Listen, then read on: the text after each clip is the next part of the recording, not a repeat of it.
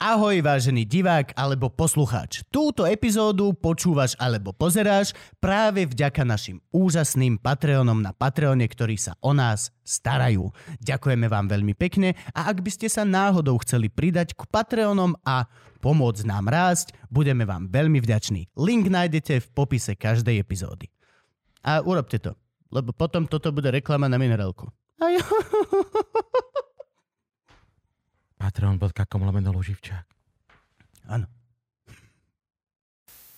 To je koľko? Raz, dva, tri, štyri. Vy ste zberatelia fociakov. František. Ako sme na tom? Ale už začal aj predávať nejaké, chvala Bohu. Ideme. Jak Janček z. Sme? Starý aparáty. Lebo, svie... Zase som si kúpil. Lebo svieti to červené? Áno. To znamená, že už sme? Že sme, áno. A svieti nám to za chrbtom, zase klasicky, čo znamená, že nám musíš povedať, že si to zapol. A celý tvoj systém, oznámim im to na tom on OR je úplne zbytočný, idiot. To má byť tam oproti nám. Jesus fucking Christ. A takto začíname ráno. Takto začíname ráno, každý deň. Dobre, tleskáme, ideme na to, hej? Aňo. Je iba 45 minút potom, ako sme mali začať. 3, 2, 1. Čaute, lásky. A máme tu, sme späť. A máme tu, sme späť. Gabo, chod ty, je sme, a máme tu veľmi, veľmi, veľmi, veľmi špeciálneho, špeciálneho, špeciálneho hostia, ktorým je Koloman Kertes Bagala. Kali, ahoj. Áno, došli sme všetci traja.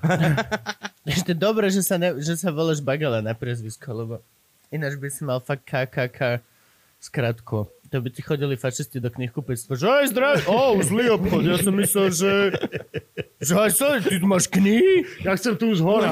Tu z hora. Tu z hora, tam, tam, tam máš Mein Kampf, už vieš čo, kamo. Možno ti zbierku básni od... Ale, to zas, básne. ale zase by ťa chválili, lebo iba pôvodná slovenská tvorba. Žiadne Na zahraničie. bielom papieri. To je zase pravda, akože. 88 stranové knihy. Žiadne maďarské pičoviny. To je sranda, že Koloman Kertes vydáva slovenskú literatúru. Ešte sám sa čudujem. A počkaj, ale teraz akože... Ale na niekoľkých úrovniach. Sám sa čudujem cez taký... Sám sa čudujem prečo. Prečo stále. Dobre, lásky, aby sme to uvedli. Uh, Kylie je Gabkov kamarát. Ja si to ešte nedovolím si povedať, ale videli sme sa párkrát už v živote. A väčšinou som tajne pozeral, ako niečo si robil z davu. A máme ho tu preto, lebo má veľmi zaujímavé a nedá sa povedať, že zamestnanie, lebo to sme si už kedysi definovali, že zamestnanie je niečo, čo robíš, ale ty máš povolanie. Ty máš povolanie, ty máš niečo, čo, čo proste robiť musíš, lebo by si podľa mňa bol smutný v živote, kebyže to nerobíš. To je povolanie. Není, není to robota, alebo práca, alebo zamestnanie. Je, No, začalo to v mladosti ako čistý fór, že proste Kali nerobí, čo nechce, tak budem robiť literatúru a hudbu. Hudba skrachovala, tak pokračujem v literatúre. Ale už sa to teraz dostalo až do takého štádia, že už proste s tým ani neviem prestať, pretože stále rozmýšľam o literatúre. Mne sa aj sníva o tom. No. A vlastne tak, ako ideme na to, Gabko? No normálne, ja, ja akože prvá otázka, čo ma zaujíma, ty, máš, ty si Kovačiš Hanzelová a t- Ostrihon Cifrová. Odkiaľ máš tie dve priezviska? Alebo Orsák Hviezdoslav. Alebo A ten. to bolo tiež. Orsák bolo jeho civilné meno a, a SZ tam bol Mhm. v mene. No bol Maďar, no? Áno, áno, no tak ja mám Kertes ako civilné meno, ale zobral som si aj meno po mame. Mhm. Moja mama sa volala Bagalová za Slobodná a uctil som si vlastne obie vetvy môjho rodu. Týmto To sa dá? spôsobom. Dá sa zobrať... No dá sa, prídeš na živnostenský úrad a Tak? spýtajú sa ťa, ako chceš mať pomenovanú firmu, tak povieš, A tak? Aha, čiže ty máš ako KK Bagala SRO, hej? Čiže nemáš to oficiálne v rodnom liste. mám to oficiálne, je to vo všetkých ičo, dičo, pičo, mičo. Ale, ale nemáš to v rodnom liste, ne, nešiel si na Nie, nie, matriku nie, nie. a ne, nemáš to na občianke. Ja som Koloman Kertes tretí, lebo môj otec sa tak volal, aj starý otec, ten bol Kalman Kertes. A čo myslíš, ako sa volá môj syn? Koloman Kertes. Áno, Teo, Juraj. Ko- Teo Koloman Kertes. Ty máš Teodora? Áno, áno, áno. Tea, Tea. Áno. A je to pohode, dieťa? Áno, už má 192 cm a prerastol ma. Ako vždycky si praje každý rodič, aby ho dieťa prerastlo, tak mne už sa to splnilo. Dokonca aj ten mladší syn, ten 16-ročný, to už má 197. centimetrová Agatka, str- stredná dcéra, tak tá, má, tá je zhruba tak vysoká, jak ja. Takže robíš basketbalové mužstvo, počúvaj. No pozor, v 30 budú mať 240, takže... to, už, to už len budú pod košom stáť. A, jak si Kolár si robí futbalovú jedenástku, Bagala si robí basketbalový tým. Celý útok. Ja som nadšený, lebo prvý Teo, ktorého poznám, ktorý niekoho v niečom prerastol. Mhm. Pozdravím ťa, Joe Trendy, ako sa máš? Jak sa máš, Tejko? No a ty máš teda ma- maďarské korene? No ja som do svojich šiestich rokov rozprával po maďarsky. Akože iba po maďarsky. No, tak v škôlke som sa naučil po slovensky a potom v škole už sme teda rozprávali po slovensky. To je ako s Bohom. Do 6 rokov som rozprával, a potom som prestal veriť na také pičoviny. A začal som Ne, pekne po ja slovensky. Ovládam maďarčinu, je to môj rodný, jazyk, rodný jazyk, akože materinský jazyk. No. A odkiaľ ty si? Ja som z Levíc, tam som sa narodil, tam som aj vyrastal, ale v 14 som zmizol do Banskej šťavnice, tam som išiel na strednú školu, takže tam som bol 4 roky a potom som išiel do Bratislavy, čiže od roku 1983 som v Bratislave. Ježiši, kedy si starý. Stredná škola typujem chemická? Áno, chemická, boli to najkrajšie roky môjho života, veľmi rád si Tak si na chemickej. Kde inde. Mám stadiaľ, mám stadiaľ veľmi dobrých kamarátov. Nie, to není chemická. Júka minule som ju zobral do šťavnice a sa No, halúzila sa na tým. teraz premenovala. Hej. Volá sa to, že chemická škola, lebo to by chemická škola, ale sú tam odbory, že úžitkové výtvarníctvo. Áno, áno, knihviazačstvo. Knihviazactvo. Ale pozor, bola to prvá Banská akadémia v Strednej Európe. To je oproti, cez cestu. Mária, te, Mária To Terezia. to je Nie, to bola v našej budove, v chemickej budove. Patrila a potom to- sa vlastne odsťahovali. A tá budova má naozaj akože veľmi zaujímavú históriu. No a Banská akadémia bola prvá vysoká škola na celom svete. Áno, no tak Na na celom, celom svete, myslel som, že v Európe. No, takže no, je, to, je to zaujímavé, aj Banská Štiavnica bolo veľmi zaujímavé mesto, proste 5000 domorodcov a 5000 študentov, takže sme tam Bejvávalo. Bejvávalo. No už Preto bola táto- Šťavnica taká cool, lebo to bolo študentské mesto plné proste hypisákov, od lesákov a z, a z vysokej environmenta. Bola vysoká škola environmentalistiky. Vieš, čo to znamená? To je banda hippíkov, rok čo rok, kurva. Jasné, čo chodia objímať stromy a pestujú si veci. Jasne, že- Sekvoje, kokot si vysadia pred školou. A bolo tam milión ešte ďalších vecí. Proste tam bolo fakt, tam bolo strašne veľa študentov. Šťavnica bola študentské mesto. A ešte A bolo to zaujímavé to, zrušilo. že my sme zmizli z internátu a bývali sme na priváte. Jasne. No a to, to sme boli v centre mesta a proste hoci kedy o druhej sme sa zmysleli a išli sme sa poprechádzať, čiže to bolo úplne No úžasné. a potom zrušili, Do kopca. potom zrušili vysoké školy, potom zrušili zo pár stredných a Šťavnica Potom ostala. zrušili bane. Tak ako to je. Iba taká jedna veľká jama. Bane už predtým. A veľká jama nie, to je primátorka, to ináč myslím. Pozdravujeme Smerakov, jak sa máš? Ja som bol takto v Ružomberku vlastne jeden rok. Že som bol, že katolícka univerzita v Ružomberku a tam nebol v Ružomberku ani... Jediný katolík. Samý Lutheran. Áno, ale, ale som že v Ružomberku ani tí Ružomberčania neboli, lebo čo v Ružomberku, vieš? Akurát v hajzlárni môžeš robiť. Takže všetci boli tak v zahraničí. A V bolo, hajzlárni? a bolo tam kopec študent. No však on je Harmasan, či už není Harmasan. hajzel nie? papierne. Harmasan boli harmanecké papierne. Počkaj, tak čo to bolo? SCP. SCP. To je, SCP to, je, to je Ružomberok. čo, kvôli čomu Rosenberok smrdzi. Áno. to je to. A ešte to. tam boli balvanárske závody Vladimíra Ilíča Lenina Ružomberok. Vtedy potom- smrdeli A, najviac. a mali aj pobočku v Leviciach, tak Vtedy, za to vtedy to smrdeli aj ideovo. Z Vil. To bolo Tesfo, nie? Či jak sa to volalo, sa to potom premenovalo. Bavlniarské závody. Áno, ale to som chcel povedať, že takto fungoval aj Ružomberok, že tam bolo viac študentov, jak Ružomberčanov vtedy. A to je smrť mesta. Ako náhle vezmeš študentov a tento život, tak to je smrť mesta.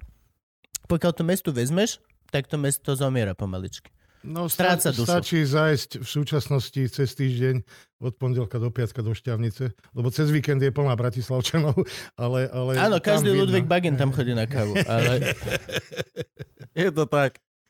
Ale to je pekné, akože my sa tam, ale je to presne na ten víkend. Ale ja veľa miest mám taký, kde sa ocitnem len je to, mimo nejakého festivalu a teraz, že... hm, len je to smutné. Je to smutné, lebo šťavnicu, čo čaká osud malého tostan, toskanského mestečka, ktoré je absolútne úžasné a chodia tam davy ľudí cez dva mesiace v lete a Mhm. cez pár víkendov cez rok, ale ináč to je proste len starnúca populácia. Vieš, život chce, chce mladosť. A nehovorím to v zlom.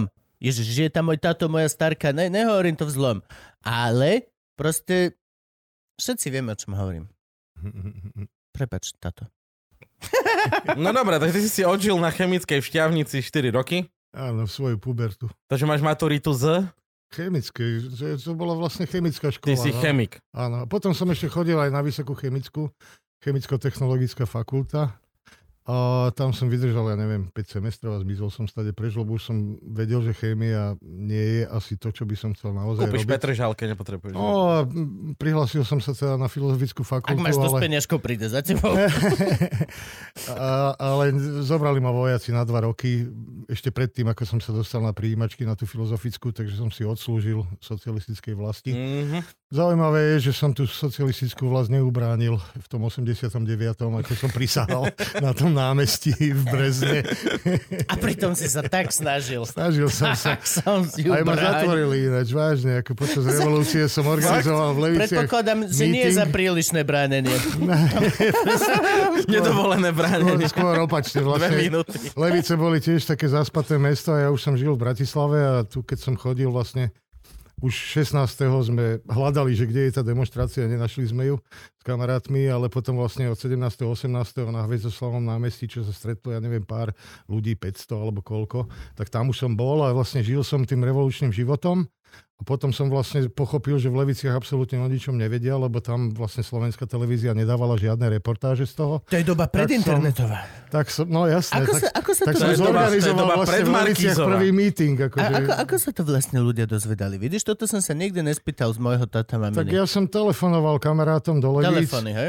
No jednoznačne, ale to som musel ísť do búdky, mali sme aj také kartičky, ktoré, nie, vlastne v tej sa hádzali, Hádzali mince, mince, no. a mali sme takú mincu na, na takom silone, ktorú sme tam hodili a potom sme si to vytiahli, čiže sa dalo neobmedzene telefonovať. To boli prvé neobmedzené volania vlastne. Dáta zadarmo.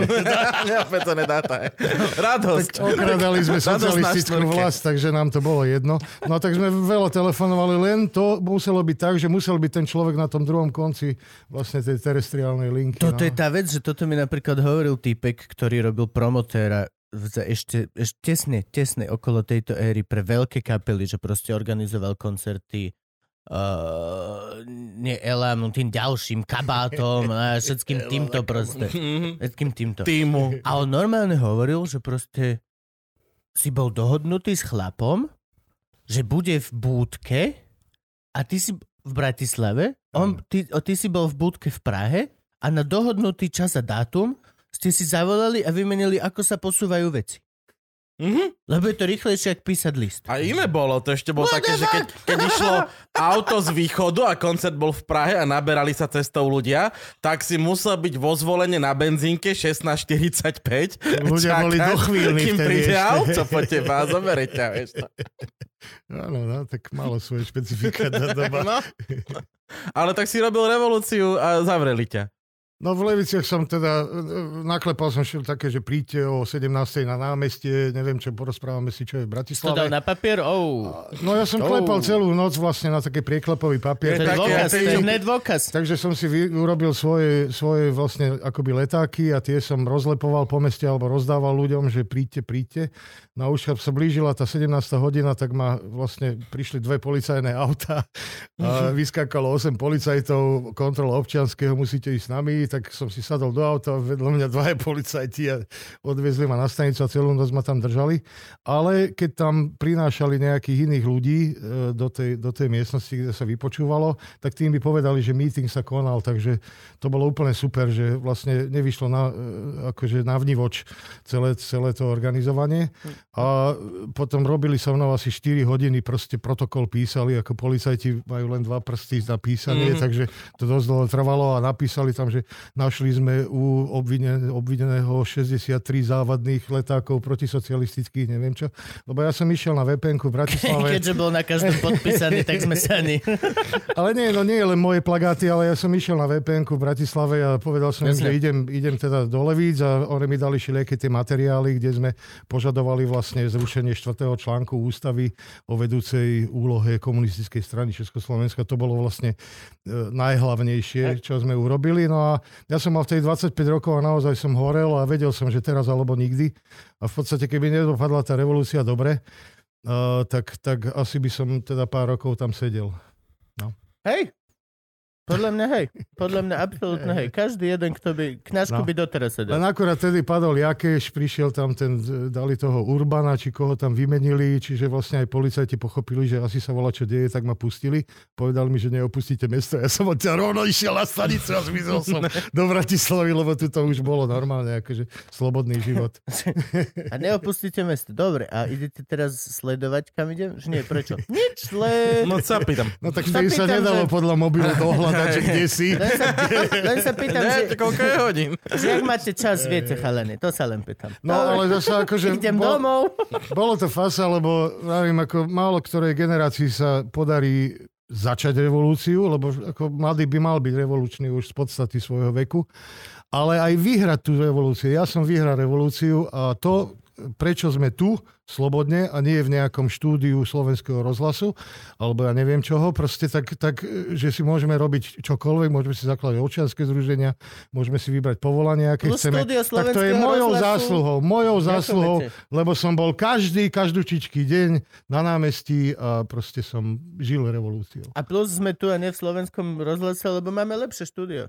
No tak určite, no ale vtedy by ti to muselo schvalovať e, socialistický zväz mládeže, musel by si dať itinerár dopredu a nemohli by sme sa tu baviť proste Nechce sa mi natáčať v podfinancovanej inštitúcii, ktorá ťaží z techniky, ktorá ešte je z tej doby, o ktorej sa rozprávame. Bitch, please. No, na, na, tú, na, tú, na tú revolúciu, na nežnú revolúciu všetci minžujú, že o, jak je tu zle.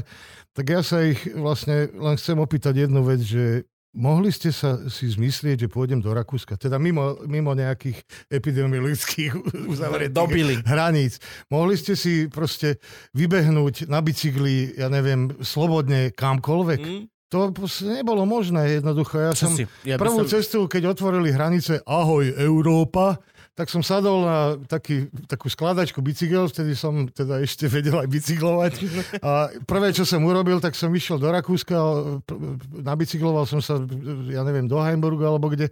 A ešte aj tá tráva bola zelejšia v tom začiatkom decembra. V Rakúsku je tráva zelenčia. Áno, určite, V určite. Rakúsku je. Ja tam chodím Ja každý bol- večer si dávať CBD kvapky, ja viem. Ja som bol do svojich 25 rokov e, párkrát v Budapešti, jedenkrát v Polsku a ani raz nikde inde na západe.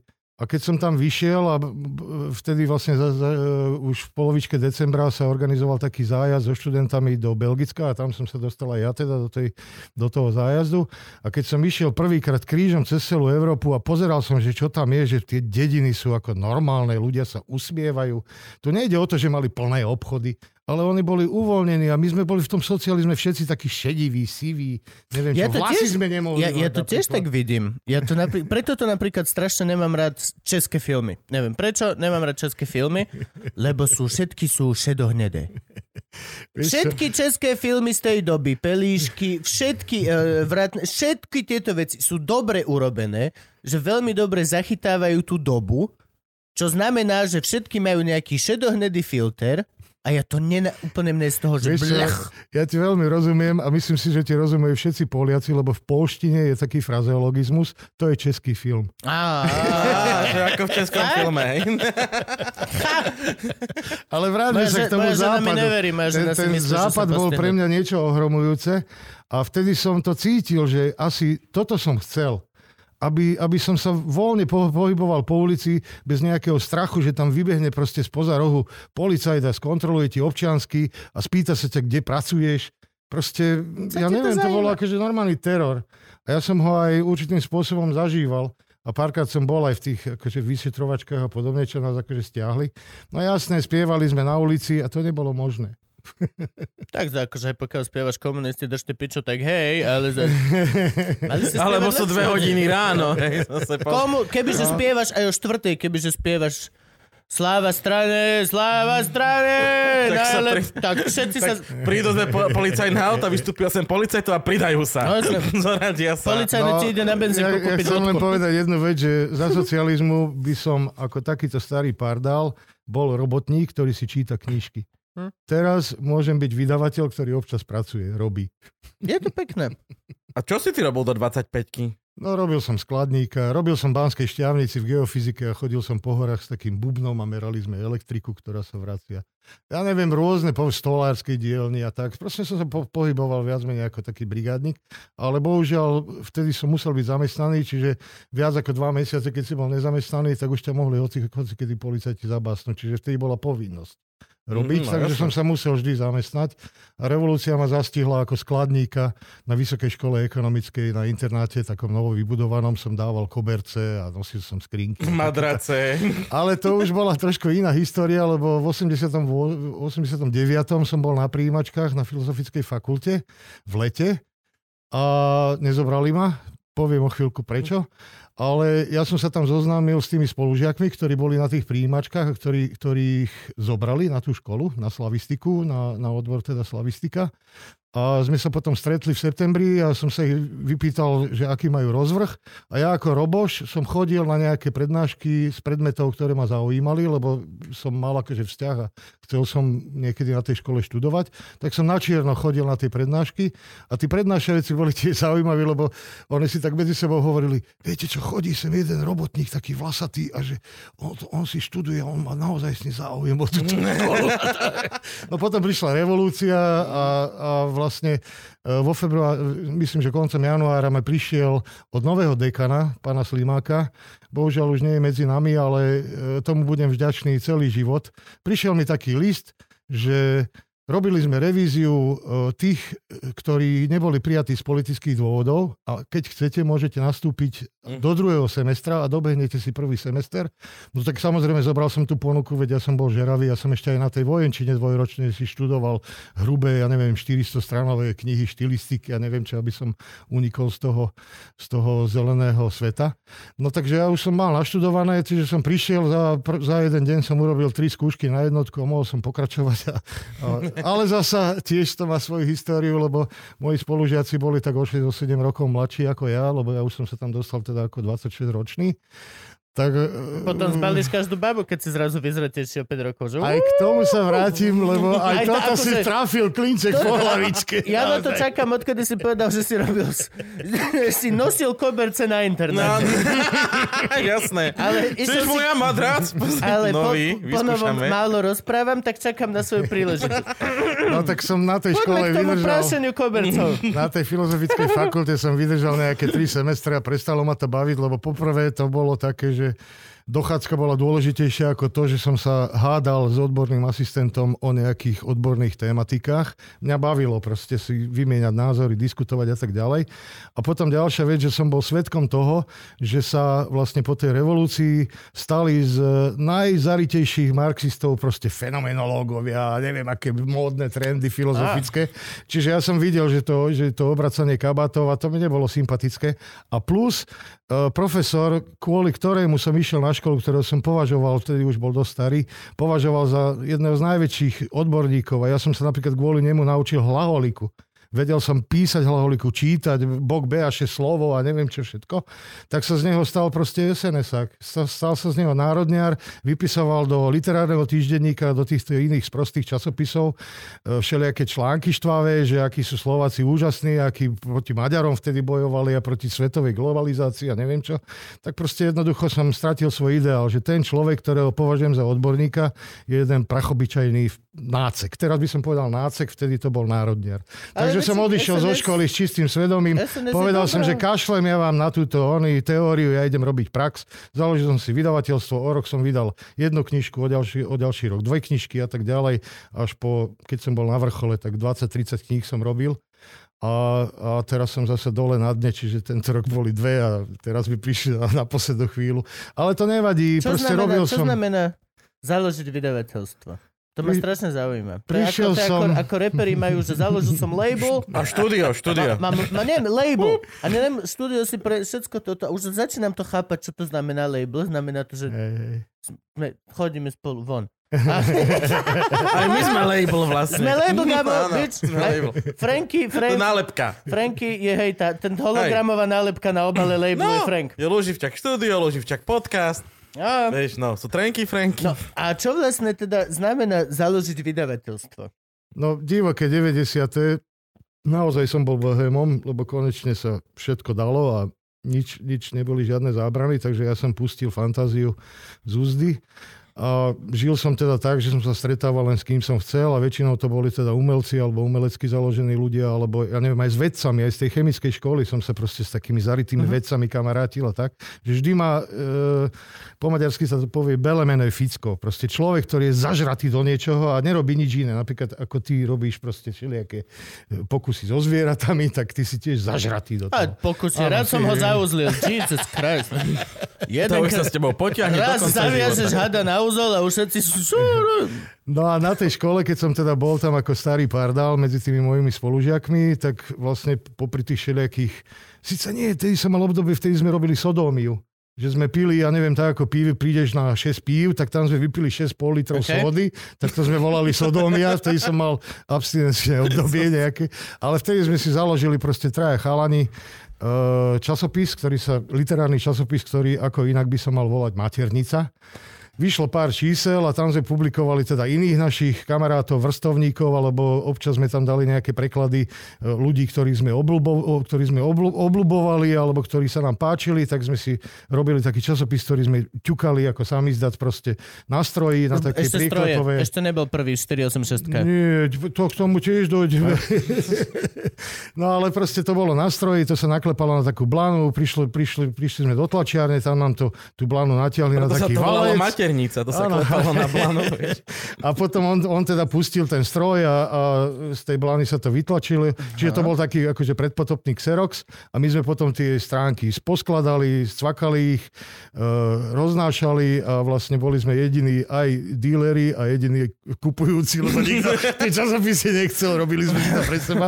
Pozor, teraz je to legenda. Všetci tí, e, tí e, proste, ktorí vtedy opovrhovali a teraz sú už slávni literárni vedci a teoretici, tak si tak dvíhajú okuliare a hovoria, no už časopis Maternica prinášal najodvážnejšie literárne kúsky slovenské a tak. No, tak vtedy by sa na to ani nepozreli, že... Čiže vlastne stala sa akože aj z tej Maternice legenda. Oživme to. Jak teraz je Matica Slovenská, je fašist... Áno, tak Maternica Slovenská. Urobíme Maternicu Slovensku. Pôvodne som chcel založiť knižnú edíciu Maternica Slovenská. Som in. Som in. Ako, áno, áno, ale... a, a potom budeme vydávať Zlatú vulvu Slovensku. No ale malo to aj svoju logiku. Podtitul bol literatúra, literatúra, literatúra a to maternica bola, vychádzala z, z takej filozofickej premisy, že všetko živé na Zeme guli sa zrodí z maternice a my sme chceli byť časopis pre živú literatúru a naozaj sme tam publikovali proste ľudí, ktorí boli totálne neznámi, ktorí mali vtedy, ja neviem, 18, 19, 20 rokov a dali sme im tú prvú poviedku, lebo sa nám páčila. No a ja keď som odišiel zo školy, tak si hovorím, čo budem robiť. No tak baví ma hudba a literatúra, tak som išiel na živnostenský úrad a povedal povedal som, že chcem, chcem byť vydavateľ, chcem proste, ja neviem, robiť e, s hudbou. Čo mám robiť? No založte si živnosť. Ako to mám robiť? Tu to máte tlačivo, vyplňte. A vtedy som 1. marca 1991 o rok bude 30. výročie, proste odchádzal zo živnostenského úradu s papierom. Som mal dva roky, keď si zakladal no, vidíš to. na Label som zakladal. label. Keď, keď, keď, no keď vlastne, si založil label, ja som mal dva a roky. Potom, a Gabo dva tiež, potom ne? prišlo obdobie, ja som... Už som bol rok starší. No, no, no. Tak po kolena ste sa vytvolili. Gabo už mal tri, čiže on už doma tam borovičku, cigaretku. To už, a to čítal ten, som maternicu. Ten rok spraví veľa. No a, a jednému z tých chalanov, čo sme publikovali v tom časopise, som sa rozhodol vydať aj akoby knižku z tých poviedok, ktoré tam boli, plus napísal nejaké nové. Ja som prišiel do tlačiarne, povedal som, chcem vydať knižku, čo mám robiť. No tak asi 3 čtvrte roka som tam chodil na klavír a tie paničky na, ja neviem, produkcie, alebo neviem, v tých kanceláriách, čo tam boli, tak mi hovorili, že musíte urobiť toto, toto, toto. A kde máte logo? Ja, že čo, aj to musí byť, hej. No tak som zavolal kamarátovi. Tak my keď sme Luživčaka robili. že chcem tak, robiť dobre, toto ti treba. Tak som, zatelefonoval som jediný akademický maliar, ktorého som poznal a môj vynikajúci kamarát z Levíc, Ďuro Kovač, bohužiaľ už tiež nebohý, už asi všetkých prežijem, tak, tak mi vymyslel logo, vlastne e, to je pero, ktoré má motýlie krídla to je na každej knižke, ktorú som doteraz vydal a to je akože ľahkým perom, nie je nejaká taká alúzia na to. A on mi to vymyslel. A pozor, ja som vtedy e, založil to vydavateľstvo, ktoré sa volalo e, Kaligram. Lebo, Á, lebo, lebo, ja neviem, v hudobnom priemysle bol Polygram, tak si hovorím, no tak áno, vieš, no tak ja, ja to sa budem akože tak hrať. Ja som Kali, no tak Kaligram. A, ale po roku som zistil, že v tom čase, keď som ja zakladal moje vydavateľstvo Kaligram, tak vzniklo maďarské vydavateľstvo, teda vydavateľstvo maďarskej literatúry Kaligram. Oni mali dve L a teraz akože čo budem celý život vysvetľovať, že ja mám to jedno L a oni si majú dve L, tak som proste to stiahol a nechal, lebo to bolo, že vydal Koloman Kertes Bagala e, vo vydavateľstve Kaligram a uh-huh. to, to bolo v prvej týráži. No ale v každej knižke mám napísané vydal Koloman Kertes Bagala, tak som to potom oficializoval, že takto sa bude volať moje vydavateľstvo. No. Takže asi toto je príbeh toho labelu. A ešte sa vrátim k tomu, aby sme to teda nezabudli, že vlastne uh, mojou ženou už 20 rokov uh, je, je moja spolužiačka do, v toho krúžku, kam som ja prišiel vtedy ako, ako starý pardál. Ale bola to veľmi romantická láska. Prvé 4 roky sme sa pomaly ani nedržali za ruky a ja už keď som odišiel zo školy, tak sme sa znovu stretli, ja neviem, po polročnej pauze a vtedy, ja som pochopil vtedy, a to bolo, keď som sa vrátil z Afriky, a k tomu ešte, ešte prídeme, no, to tak vlastne, tak vlastne uh, odtedy sme sa chytili za ruky a odtedy sme sa nepustili, lebo som jej povedal jednu vec, Uh, stoj pri mne, budem stať pevne. A to je asi jediný epitaf, ktorý, ktorý som vymyslel už vtedy, ako ja neviem, 26-7 ročný. Afrika. To je krásne. Chcem vedieť Afriku. No a teraz sa k tej živnosti, živnosti, keď som si ho založil, no tak ja som sa vtedy živil ako brigádnik, že som predával na deke v podchode v Bratislave na Trnavskom mýte a občas aj na podmierovým námestím. Som na deke rozložil LPčky, zažil som teda ešte mm-hmm. veľ, veľ, veľkú éru LPčiek a vtedy prichádzali CDčka na Slovensko, ktoré boli vtedy naozaj, ja neviem, troj, štvor násobne alebo aj päťnásobne drahšie ako tie LPčky, ale už som tam mal aj zo pár CD-čiek a tam som vystával celé dní, bol, chodil som do roboty, koľko sa mi chcelo, proste niekedy som tam bol 4-5 hodín, niekedy hodinku. A vtedy mi to napadlo, že no tak spravím si vlastný music shop, to bude vlastne, vlastne tá jedna časť, že moje hobby, literatúra. Tak som si v dome odborov prenajal takú miestnosť na druhom poschodí, na konci chodby. Istropolis. Teraz sa to volá Istropolis, vtedy sa to volalo Dom odborov. A za chvíľku sa to bude volať Nový Alpark na Trnavskom mýte.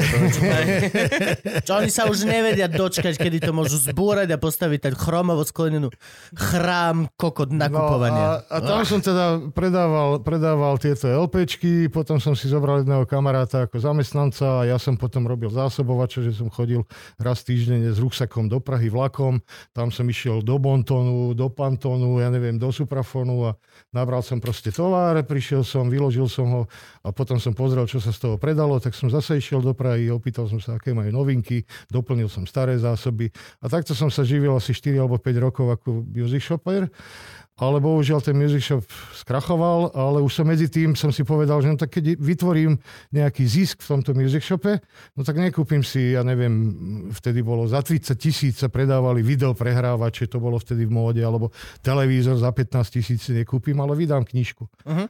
No tak e, toto bolo akoby tie dve vetvy akoby môjho súkromného života. No a tá prvá knižka, tá stala 81 tisíc, urobil som tisíc kusov v tvrdej väzbe, lebo keď začínam, tak to urobím poriadne. Debutanta, ktorého nikto nepozná, ktorý má 19 rokov, ale ja mu verím. E, ten debutant už je teraz slávny spisovateľ, má 7 kníh a proste... Ako sa volá? Tomáš Horvat. To bol tiež môj spolužiak. My sme takí rodinkári. Hm. Čiže Tomáš Horvat bol môj spolužiak, jemu som publik... Ale Marek Vadas bol tiež môj spolužiak, chodili sme do Krčiem, neviem čo, stretávali sme sa. Keď doniesol texty, tieto sa nám páčili, uverejnili sme ich a potom som mu, ja neviem, o, o, o dva, o tri roky vydal debutovú knižku. A to bolo zaujímavé, že ja som si povedal, že sa budem venovať slovenskej literatúre, keďže som Maďar a, a nebudem robiť nič iné, len to, čo ma naozaj baví. A to vlastne teraz môžem mm, so spokojným svedomím povedať, že vlastne v roku 2020 som dodržal svoje, ja neviem, mladícké, nerozvážne slovo, ale to už nie je to, že to musím sa k tomu nútiť, ale to je to, že to tak vsiaklo počas tých rokov do mňa, že som vlastne aj pochopil, že mám na to talent, že to môžem robiť. Uh-huh. Ja som prestal písať napríklad, lebo som tiež písal básničky, ako všetci moji kamaráti, písal som poviedky a snažil som sa, ale ja som pochopil jednu vec, že mňa obklopuje veľké množstvo oveľa talentovanejších ľudí ako ja. To má Gabo tak. Tak, ich, tak, tak, tak, ich, tak, tak sa im dám do služieb. prestal som písať, odtedy som naozaj akože sa tomu nevenoval, ani, ani, ale na druhej strane možno tým, že som sa pokúšal písať, vidím, uh, aké nástroje ten spisovateľ používa.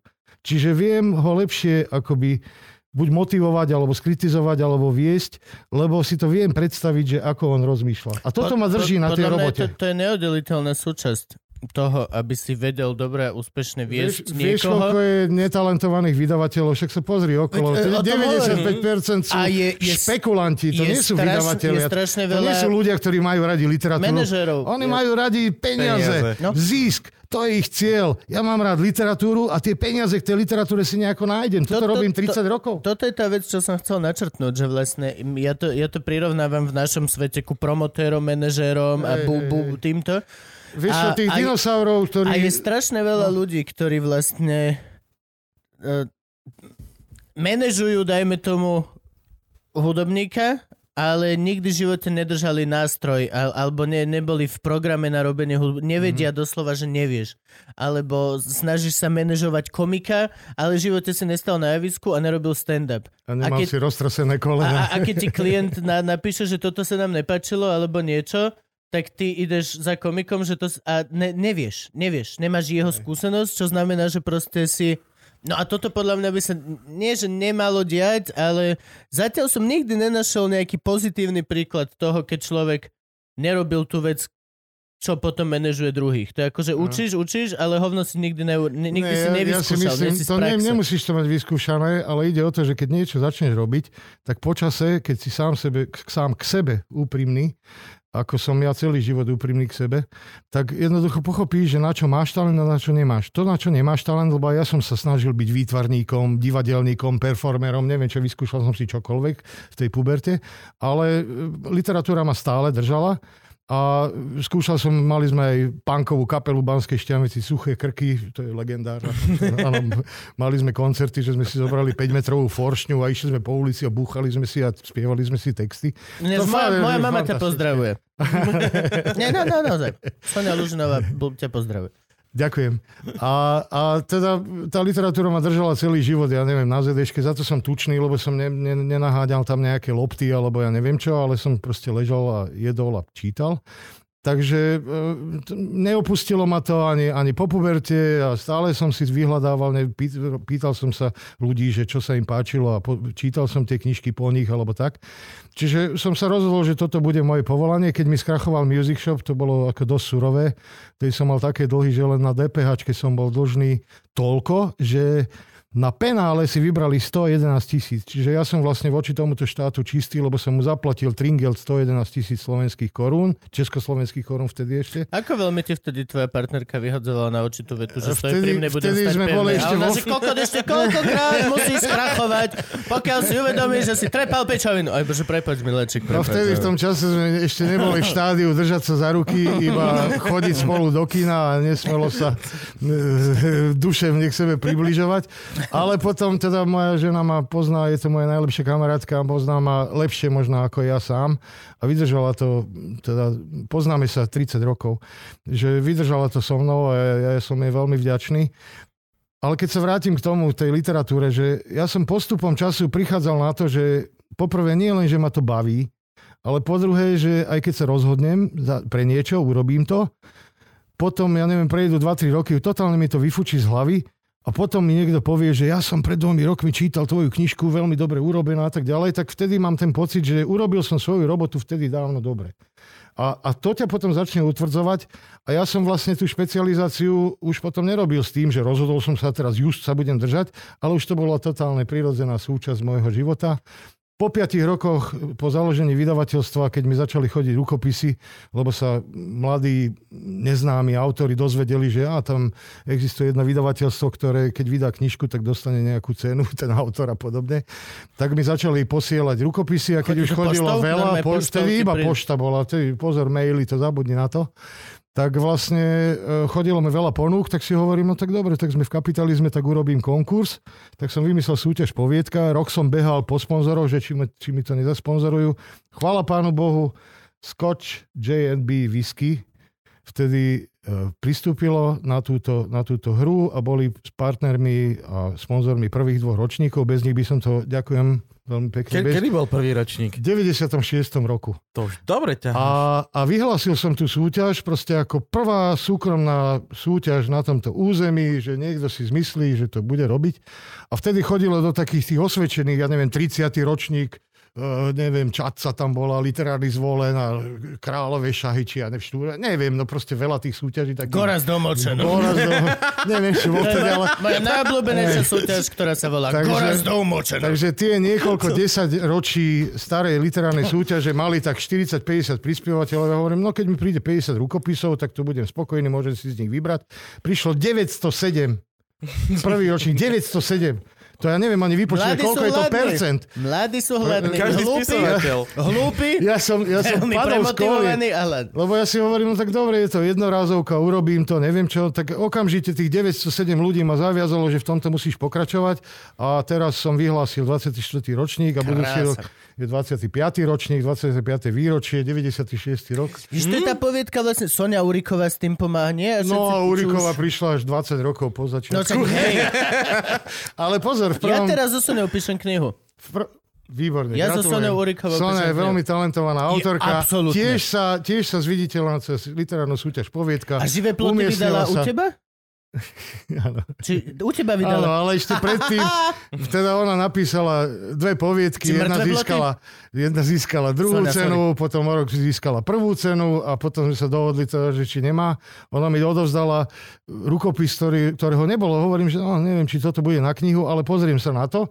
Prečítal som si to, ešte sme zo pár vecí tam zhutnili a vyšla teda kniha Živé ploty, ktorá bola veľmi úspešná, lebo pozískavala nejaké ceny a Sonia pobehala aj Strednú Európu s prezentáciou tejto knižky po festivaloch a tak ďalej. A teraz píše druhú knihu a veľmi sa na ňu teším, lebo je to jedna z mála autoriek, ktorá nepíše tu naozaj rúžovú literatúru, alebo ako to No, nazvať. Sonia je super. Gule. Červená knižnica. No ale vrátim sa teda k tomu prvému ročníku, lebo ten bol asi, asi taký najdych vyražajúci, pretože do prvého ročníka sa do finále dostal, neviem, Peter Pišťanek, ktorý už tedy mal Rivers of Babylona, mladého Dvonča. a Proste Už to bol, bolo von, hej? už to bolo vonku a on ako slávny spisovať, alebo Václav Pankovčín, ktorý v roku 92 debutoval, v 94.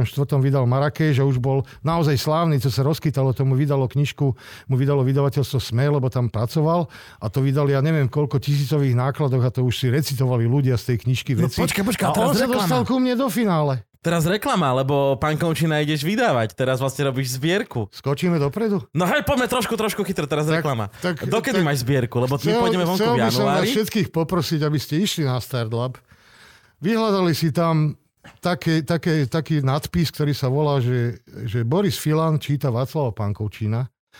Môžete si na tom videu Farkáš. vypočuť, vypočuť ukážky, že ako to Farkáš, číta. Filan. Boris- Boris, Farkáš. Ježiš, Keď Boris. povieš Boris, povedal si Boris Filan, to si povedal. Nikto ľudia začali- nepôjde. Práve ti ľudia začali zbierať peniaze nazad. Ja som, ja som chcel zobrať Práve, práve si stratil štyroch ľudí, lebo boli, Prepač, že... to malo byť prekvapenie, že To na by konci bola- by som to vyhlásil. To by bola aká kniha? No. Boris, Boris, Môjmu no. kamarátovi sa raz stalo. Jesus. Som minule pozeral tú sa- palenicu, on má...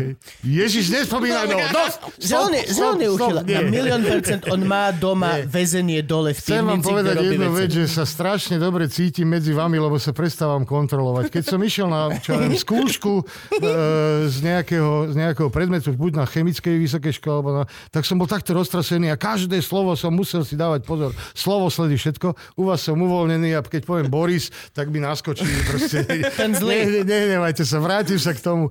Václav Pankovčín, objavil som ho pre mňa, pre môj život, uh, už predtým, ako knižku som čítal, ako finalistu literárnej súťaže Poviedka 1996. Tie sme sa skamarátili a vlastne chudák Vašeho zomrel vlastne o tri roky na to, ale my sme boli takí dobrí kamaráti, že ja som mu vlastne hovoril, dve knižky som mu vydal počas života a celý čas sme hovorili, že, že proste čo s tým Marrakešom, že vydajeme ho znovu, lebo už je vlastne rozpredaný a on, že nie, že nespravím Marrakeš, ale spravím knižku, ktorá sa volá Šické menaše, v ktorej bude môj debut a výber, z debutu, vý, výber z Marrakeša a ešte tam dopíšem nejaké nové poviedky a tak ďalej. Asi dva roky sme sa o tomto bavili, že áno, dopisuje vlastne to svoje Makondo, proste tú svoju bajnú krajinu na východe, na východe Slovenska, ktorá je, kde sú obce ako Ranta, Prapán a Nižný Faklák a potom Marrakeš a tak ďalej, Linares napríklad, uh, že, že on mal ten svoj, to, svoj svet, svoje postavičky, ktoré sa pohybovali niekedy z jedného príbehu do druhého.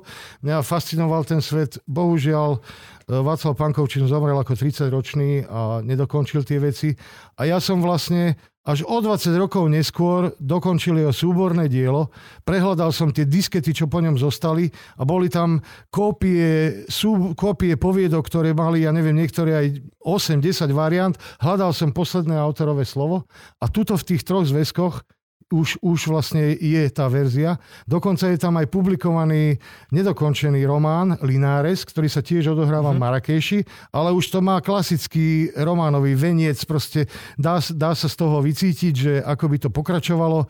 Vašo mi, ja neviem, dva týždne proste na Silvestra 1999 alebo teda po Silvestri mi volal, že Kali, super, že už som to vymyslel, ak tú pointu, ako to bude končiť, už to len dopísať. No o dva týždne na to zomrel chudák.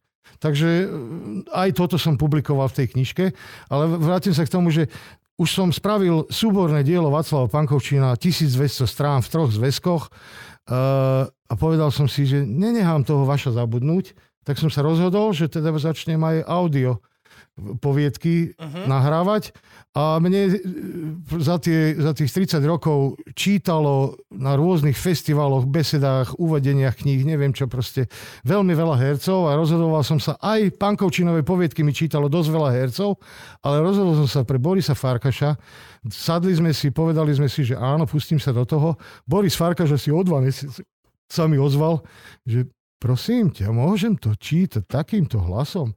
Keď mi, keď mi ho, začal hovoriť proste ten jemný nádych, ja ho neviem napodobniť, lebo som Maďar, jemný nádych východňarský, ja som okamžite vedel, že toto je môj človek. Dohodli sme sa, už sme načítali prvých 13 častí, lebo moja povahová vlastnosť je taká, že ja neprídem za niekým, že vzdušné, teraz oni, ja neviem, jak sa to volá, vzdušné zámky sa to volá. Že proste neprídem za ním, že, že, že uh, mám v pláne urobiť toto a podporte ma, aby som to mohol urobiť. Nie, ja najprv začnem robiť niečo.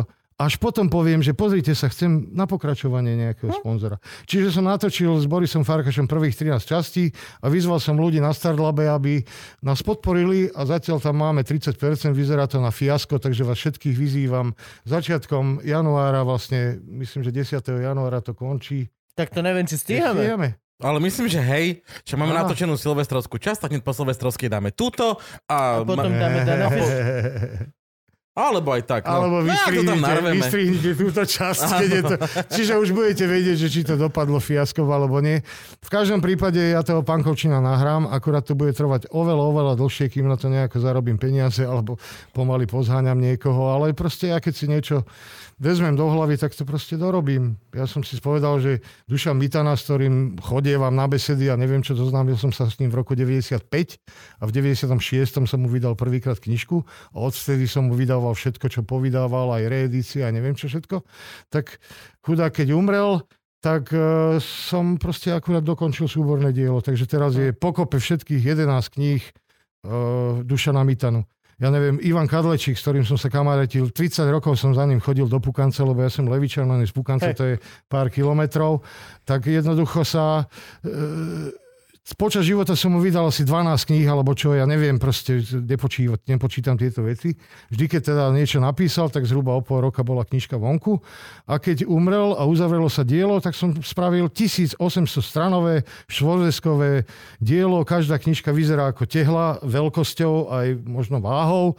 Urobil som to, kanonizoval som vlastne e, tie jeho texty, lebo už nové nebudú a spravil som si či sa to predáva alebo nepredáva, jedno. Ja som pre svoje svedomie urobil e, všetko, aby som si uctil tých 30 rokov priateľstva. Cornel Feldvary, s ktorým sme sa zoznámili v roku 96 a povydávali sme za jeho života pár, to bol naj, naj, najznámejší neznámy autor. Hey. Cornel Feldvary. Toho ešte aj ja poznám. tak, tak opäť Cornel Feldvary umrel pred pár rokmi, tak som mu začal vydávať súborné dielo a už mám 5 zväzkov. Už to má, ja neviem, teraz nemám spočítané, ale možno to má, ja neviem, 1500 strán a keď dokončím všetky, vrátanie rukopisu, ktorý dokončoval tesne pred smrťou, tak to bude proste uzavreté 7 zväzkové dielo a zasa odfajknuté. Moje priateľstvo s takým veľkým autorom, ako bol Cornel Feldvary, je uzavreté tým, že Cornel bol talentovaný a písal a ja som vydavateľ a snažím sa tie písané zväčšniť do knihy, pretože pre mňa je čin vydanie knihy. Keď to držím v ruke, ten papier, keď, keď to voniam z tlačiarne, z tlačiarne mi to dovezú, tak ja som najšťastnejší človek na zeme, kvôli to sa nedá opísať, že, že čo je. Lebo som dosiahol svoj čin. A teraz sa vrátime k tým manažerom v, ja neviem, vo vydavateľskom svete. 95% vydavateľstiev má za ten cieľ, za ten čin zisk a už nejako ten edičný plán k tomu doklepuje, aby sa dostal k zisku. Ja mám presne opačné. Ja mám cieľ literatúru a nejako už nájdem peniaze. A keď nie, no tak skrachujem rok, si dám pauzu a znovu sa pozviecham. Už som starý, už, už by som asi neprežil to fénixovanie, vstávanie z popola. Ale, ale skrachoval som teda fatálne, no fatálne trikrát a, a plus teda nejaké také menšie skrachovania ešte ďalších 5 krát. Takže som zvyknutý trieť biedu. Ale ide o to, pevne. že za každým, za každým ten čin urobím. Hej. Aj, ja aj v najhoršom roku, keď som bol z 12 mesiacov, 7 mesiacov v rôznych nemocniciach, pakárni a neviem kde všade na penke, tak som vydal tiež aspoň jednu knižku, poviedku. Hej? A potom boli obdobia, keď, ja, keď som žil proste ako, ako, ako bohem a keď sú peniaze, no tak som vydal 30 kníh za rok. A čo, oni, či to boli debutanti, alebo reedície, alebo proste renomovaní autori, mne to bolo jedno. A teraz, keď sa vrátime akože k tomu Borisovi Filanovi, tak to bol jeden z finalistov literárnej súťaže Poviedka ešte predtým, než začal publikovať tie blbé knižky. Podal, poslal mi rukopis, prečítal som si ho, o tretej v noci som mu napísal sms že nechcem ten rukopis. A koniec, vypustil som ho z hlavy, lebo to nesplnilo moje literárne kritéria. A ja som vedel, keď som to čítal, že toto bude bestseller. Aj sa predalo za prvých 10 dní 8 tisíc kusov a mohol som si kúpiť za to auto alebo pol domu, alebo ja neviem čo všetko. Vedel som to, keď som to čítal. Proste nepáčilo sa Ale mi to. Nech sa páči, o tretej si... v noci SMS-ka, odchod. v živote si... som už od tej tam, tam, tam, tam 48. Tam 42. Ale nechcem sa baviť o Filanovi, ja sa chcem baviť o skvelých spisovateľoch toto, nie o tých podriniskároch. Toto vieš. ma zaujíma. Stretol si ich veľa, pracoval si s nimi veľa. Je nejaký jeden spoločný menovateľ, čo má každý dobrý spisovateľ spoločné? Vieš čo, ja mám nejaká, veľmi široký edičný plán, lebo keď zoberieme, že tomu. debutovala u mňa e, subtilná autorka, subtilne píšuca e, Monika Kompaníková a debutoval u mňa drsný, surový, agdabavý pajn. Čo majú spoločné tí dvaja? Čo majú spoločné dvaja? mať spoločné. No to, že sa mi páčia. Páči sa mi, že keď píše Kompaníková, tak píše dobre a nečakám od nej, že bude písať drsné ona, ona musí byť od prvého slova až po poslednú, posledné interpunkčné znamienko v tej knihe, v tom rukopise musí byť kompaktná, uveriteľná, alebo neviem, ako to nazvať. Môžem mať aj fantáziu, ale tá fantázia musí byť uveriteľná pre mňa. Ja sa proste začítam do rukopisu, páči, nepáči. Nepáčim sa s tými, ktorí sa mi nepáčia okamžite. Ja som už odmietol aj renomovaných autorov, lebo sa mi to nepáčilo, nechcem sa s tým zapodievať, nechcem si s tým zaplavovať mozog a radšej sa budem venovať debutantovi, ktorý bude o 10 rokov chodiť so svojimi knihami po Európe, lebo lebo sa mi páči ten rukopis. To je môj jediný princíp. Kali nerobí, čo nechce. Čiže z toho je vylúčené a môžeme si domyslieť, že čo robím. Hej, ale musia mať niečo spoločné. Musí byť nejaký jeden... Fascinácia. Spolo... To. Fascinácia, pretože ja neviem, literatúra sa nedá zadefinovať, aj o tom vychádzajú hrubé teoretické buchle a zapodievajú sa tam tými tí literárni Vychádzajú obrovské definície o tom, ako sa nedá definovať no. literatúra. No. ale, ale literatúra je vec vkusu a knižka, za ktorú ja dám život a radšej zbankrotujem a vydám ju, tak jednoducho inému sa nemusí páčiť. Ja mu neberiem ten názor. Neberiem mu ho, lebo literatúra je osobná. Ale literatúra je fascinujúca v tom, podľa mňa to je najvyššie umenie a, a, a, a je vyššie ako všetky ostatné umenia, pretože nepotrebuje k svojmu životu nič. Potrebuje hlavu tvorcu, potrebuje zo pár klikov hákov a v Kóreji sa píšu kliky háky ináč a v Číne inak a na Slovensku inak. Potrebuje zo pár kliky hákov a potom potrebuje tú druhú hlavu, ktorá to, čo on vymyslel, príjme. A to je jedno, že či nemá časové, priestorové, ja neviem, aké proste ter, ter, ter, obdobie, lebo keď si zoberieme, že čítame 2000 rokov starého Homéra, v jazyku, ktorý už neexistuje a čítame ho aj po 2500 rokov, 2500 kilometrov na juh bol od nás, a, a, napr- čiže ani časové, ani priestorové, ani nejaké iné obmedzenia nie sú, iba samotný text, tak to považujem za dôležité v literatúre. Herectvo už potrebuje mať toho realizátora, interpreta. Hudba už potrebuje mať interpreta. Príjimateľ je jeden, páči sa, nepáči, koniec. Ale ide o to, že ten tvorca, už, ja neviem, film je úplne to, že to je kolektívne dielo a tam je len jeden nápad a potom to spraví 100 ľudí a potom to zase ten jeden človek vníma. Ale literatúra je v tomto čistá, ja ju za to obdivujem. Uh-huh. Za to sa jej držím celý život. A toto je na tom fascinujúce, aj na tom Magdabavi Pajnovi, aj na tých subtilných autorkách je to proste fascinujúce to, že keď ma autor alebo autorka vtiahne od prvej vety do niečoho, a ako náhle z toho, čo ja sa tam sústredím a snažím sa akože vpadnúť do toho, do tej knihy, ako náhle je tam, ma tam niečo vyrušuje, čáram, búcham, nadávam, neviem čo, proste dávam svoje myšlienky von, čarbem na rukopisy a keď sa mi to nepáči, viem, že to je nenapraviteľné, odložím to a radšej sa venujem niekomu. Ale ide o to, že... Literatúra je doslova, doslova ultimátne jeden na jedného. Je. Mm? Jeden na jedného. A ja, ja som vlastne prvý čitateľ toho rukopisu, za to som vydavateľ, že proste nejakým spôsobom to, čo už prejde mojim mozgom ako finálny produkt kniha, je výsledkom môjho edičného plánu, mojich e, myšlienok, mojich abstrakcií, môjho nejakého vkladu. A niekedy to je rozhodnutie, áno, toto už je hotový rukopis, na tom netreba robiť nič, len pozrieť, či to tam není preklepy a hotovo, hneď to môže ísť von. A na niektorých knižkách robím 5-7 rokov ale autor mi potom 10 rokov po vydaní debutu proste ďakuje, že nejakým spôsobom som prinútil rozmýšľať nad tou literatúrou s tými svojimi čarbancami. ja práve čítam teraz Akbu, zase opäť Hej. Koniec sveta som si zobral. Lebo ja som ho, tam som spoznal vlastne, ja som bol mladý chalan veľmi a mne učiteľka na literárno-dramatickom odbore strčila do ruky tvoju poviedku. Neviem už, ktorý to bol ročník, ale tam som vlastne zistil, Pozor, že... Agda bol 5 krát vo finále, takže... A že, a že existuje Agda baví paň. A ešte Boris Lilov, to je človek, ktorý som objavil cez tvoju poviedku. Bohužiaľ, Boris Lilov sa nedostal, pretože bol zamestnaný a neviem, čo život ho zhotol, ale tiež je veľmi talentovaný a to nič sa nedeje, aj Hrabal debutoval v 50 ročný, takže ale je svetový autor, ktorého budú čítať o 100 rokov. Nič sa nedeje. Tu čas e, pre literatúru nehrá rolu. Dôležité je, či je to dielo dokončené. A niekedy ten autor to dokáže sám posúdiť, hlavne takí skúsenejší, starší autory, že, že proste táto poviedka je hotová, na nej netreba nič meniť. A ja ako percipient, prvý, ktorý číta ten rukopis, tiež mám nejaký pocit a tiež to viem zhodnotiť, že či áno, treba pracovať alebo nie.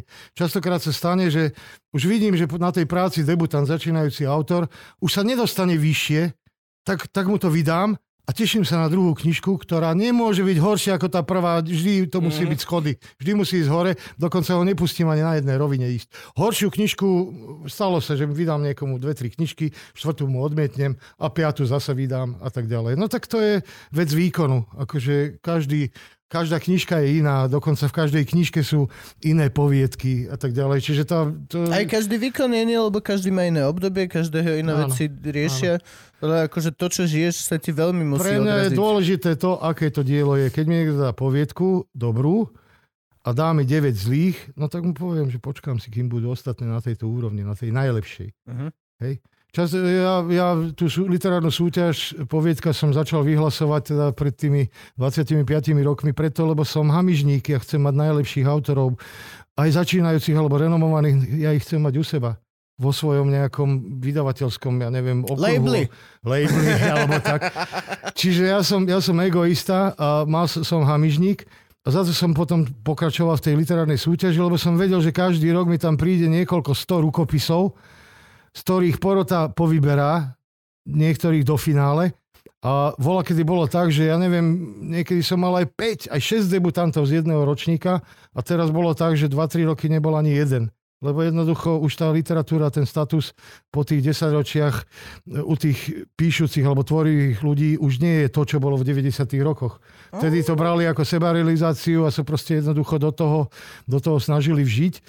Teraz už je to iné. Teraz každý, kto napíše večer Máš status... veľa možností. Nemusíš vôbec sa prihlasovať do poviedky. Tam, tam jebneš Jasné, status ako Horecký na aj. 7 strán. A iba, že, Čakáš, kým ťa "Ó!" lajkujú. A len si real Nie, time, pozor, pozor, real time si Horecký je talentovaný lajky. autor, nezaťahujú. Nie, nie, nie, do nie, tých, nie, do nie, tých hovorím to ako prirovnanie dĺžky.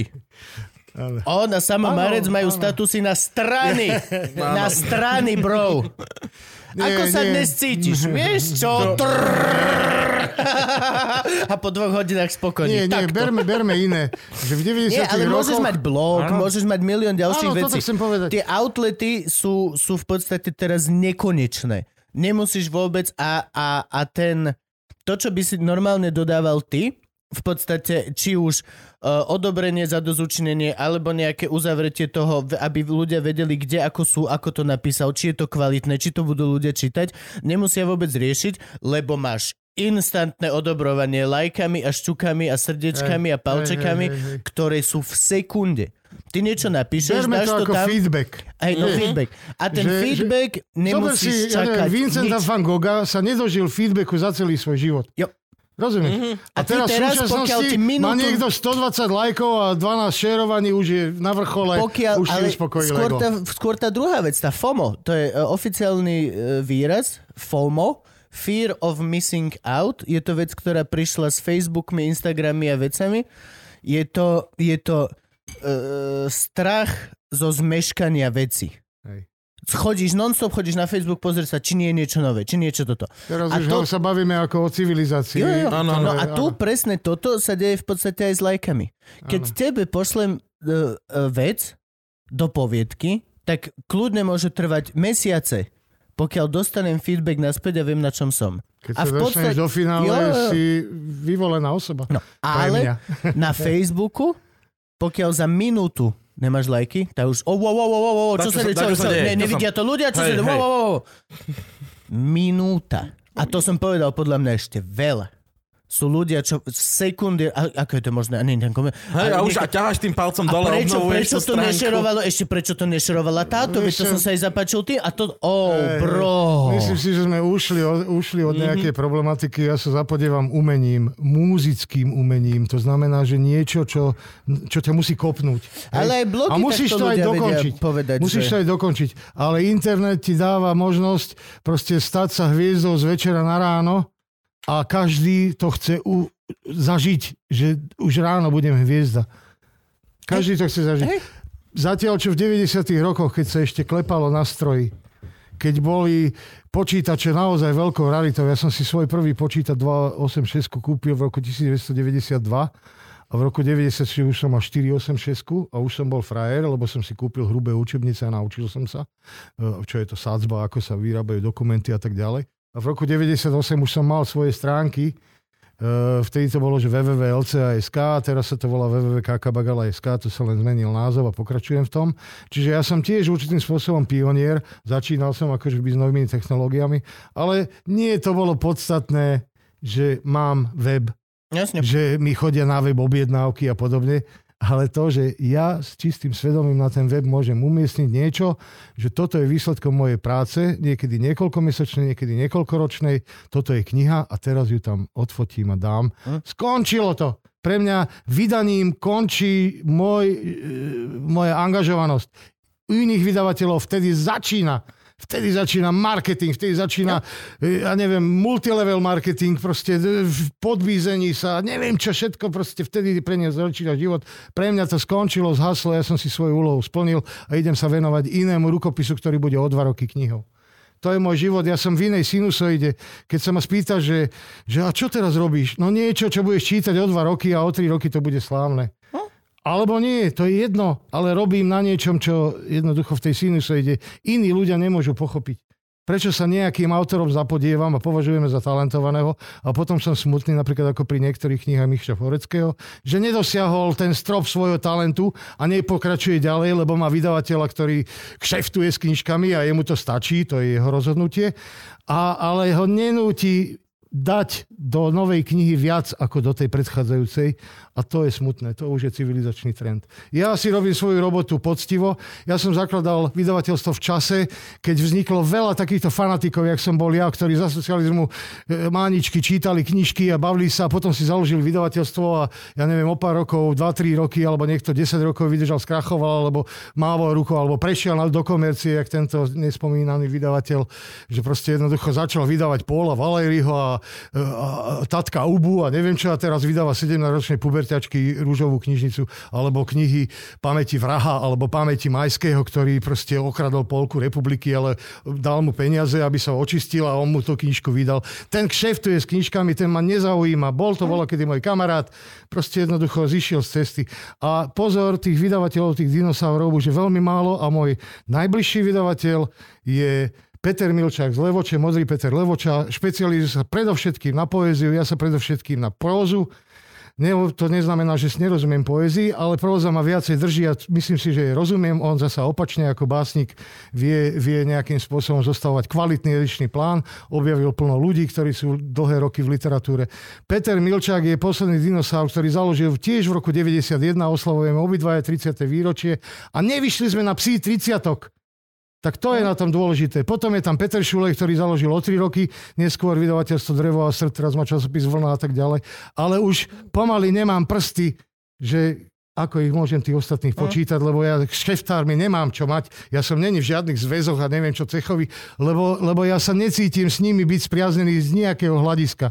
Ja sa cítim byť s Petrom Milčákom, s Petrom Šulejom a ešte pár ľuďmi, ktorí neskôr založili vydavateľstvo a majú dobrý edičný plán, ale kto my sme dinosauri. Kto vydáva Evitu? Evita sa vydáva sama? Ona má Evita Prez, nie? Ona myslím, sa sama... Že sama sa vydáva. Ona má label. Robí, čo Ona má tiež label. Je to regulérne, v poriadku, každý nech si veďme slobodná krajina pre Boha. Veď v tom je to. Li, umenie je liberálne. A takisto, jak ja neviem, Karol Konarik má právo spievať svoje kante, kantilény, tak takisto má aj Andrej Šeban právo robiť knihy, tá, pardon, robiť e, muziku, CDčka, albumy, ktoré zaujímajú veľmi malý okruh, ale budú sa počúvať aj o 100 rokov. Podo. A Evitu už po sezóne nikto ani po nej pes neštekne. To je jej výsledok, to je jej vysvedčenie. Ja mám rád ľudí ako Andrej Šeban, Mám rád zažitých ľudí, ja ktorí rád, sa snažia. Ja mám rád knihy a hudbu, ktorú si prečítam, vypočujem viackrát. Uh-huh. Keď knihu prečítam raz a už nechcem čítať, tak vlastne som potom smutný. Že... Vieš, poviem ti jeden, poviem ti jeden príklad. Že oh shit, lebo napríklad prečíta, prečíta, dočítam a môžem začať znova. Tú istú knihu. Mm-hmm. Nemám s tým žiadny problém. A budem Vieš, sa nahlas som čítal smiať, ja svoje obľúbené knihy A budem sa nahlas smiať na tých keď mám, miestech. keď mám náladu a... na banánové rybičky, tak siahnem po Selinžovi a viem, že má tá poviedka, ktorú som čítal už možno 20-30 krát za svoj život, vždy ma niečím prekvapí, lebo dobrá literatúra je takáto. He? Dobré umenie je takéto. Že za každým nájdeš, ty už vieš, nie to ťa má zaujímať, ako to skončí, ale či sa vhlbíš do toho deja, keď po desiatýkrát sa vhlbíš do tej poviedky a už tam vidíš všetko okolo, jak ti tam šumí to more a vieš precítiť tú náladu toho človeka s tými banánovými rybičkami, čo o nich rozmýšľa, tak je to fantastické. Keď mám náladu, vytiahnem si to Dostojevského, neviem čo, začítam sa hoci kde, hrubých románoch, otvorím si a len tak do toho čumím. A možno už po prvej strane mi uletia myšlienky, ale je to katalizátor. Dobré umenie je katalizátor a ten príjimateľ to jednoducho keď to zacíti, on nevie, čo to je, ale mu to rozvíri myšlienky. Mu to vlastný svet rozšíri. A ja mám za to rád ľudí, ktorí čítajú, lebo viem, že to sú, nie že inteligentní, sú to ľudia, Belemene Ficko, sú to ľudia, hm. ktorí sa dokážu vhlbiť aj do niečoho iného, ako to, že či dostali v Tesku zlacnené neviem čo, rybičky. Včera nebola struhanka v Lidli. Dáme cigu, veci nezaujímajú. Hlboko ma nezaujímajú. Dávame kávu, cigopauzu. 3, 2, 1. Sme, Frank? Sme. Sme? Už tretí oner, zabudol som sa pozrieť. za seba. Obzri, obzri. To celý čas bude. Frank volá, sa, volá sa, že obzri sa v hnev. No, po, hej, ale ináč doslova. Ideme. Pol, pol roka potom, jak toto dal, tak bude mať Frank hodiny a hodiny materiály, ako my s Gabom robíme, že Už. Pičák, letový dispečer, kurva, keď bude- sluchatka Budem nestačili. mať, budem mať Pavlov reflex, vieš, že sa zasvieti a že a sme späť. Hoci kde červené svetlo uvidíš. Bož na semafore kokot. ja teraz nechodím pešo, lebo budem... Na semafore začneš hovoriť. jasné. začneš hovoriť. Zasvieti červená, všetci stoja. A ešte kokoti, vieš, že stoja pri tebe, nemôžu ujsť, čakajú. Zasvieti červená. A sme späť. A what the fuck? Máme tu dne- dneska trošku plno ináč. 17 ľudí na prechode. Tie dve ulice, čo mám doma, majú už 17 semaforov peších, pokiaľ ja dojdem stadiaľ to pešo domov. Dobre, sme späť lásky. Aňo. Poďme do, tej- do tej Afriky poďme. Však to, Ja to, som si to sme- vyžiadal už pred chvíľou. Áno, áno. Dobre, bavili sme sa o mojej profesii a teraz sa môžeme baviť o trošku mojom vnútornom svete. Som chlapec z Levic. Levice majú najvyšší kopec prevýšenie 90 metrov. Hej, to už Ale novinka, pozor, no. z toho šikloša levického vidno, keď je dobré počasie, 70 kilometrov vzdialenú kupolu v Estergome. Mhm. Čiže ja som, Zositná ja vidno som Tatry, takýto akože človek, komu to hovoríš? ktorý vyrastal na rovine, čiže jediné, čo mi nejako akože v tom podvedomí zostalo až, až do súčasnosti, je to, že mám rád hory. Ale to nie je, že Tatry, to je pre mňa malé.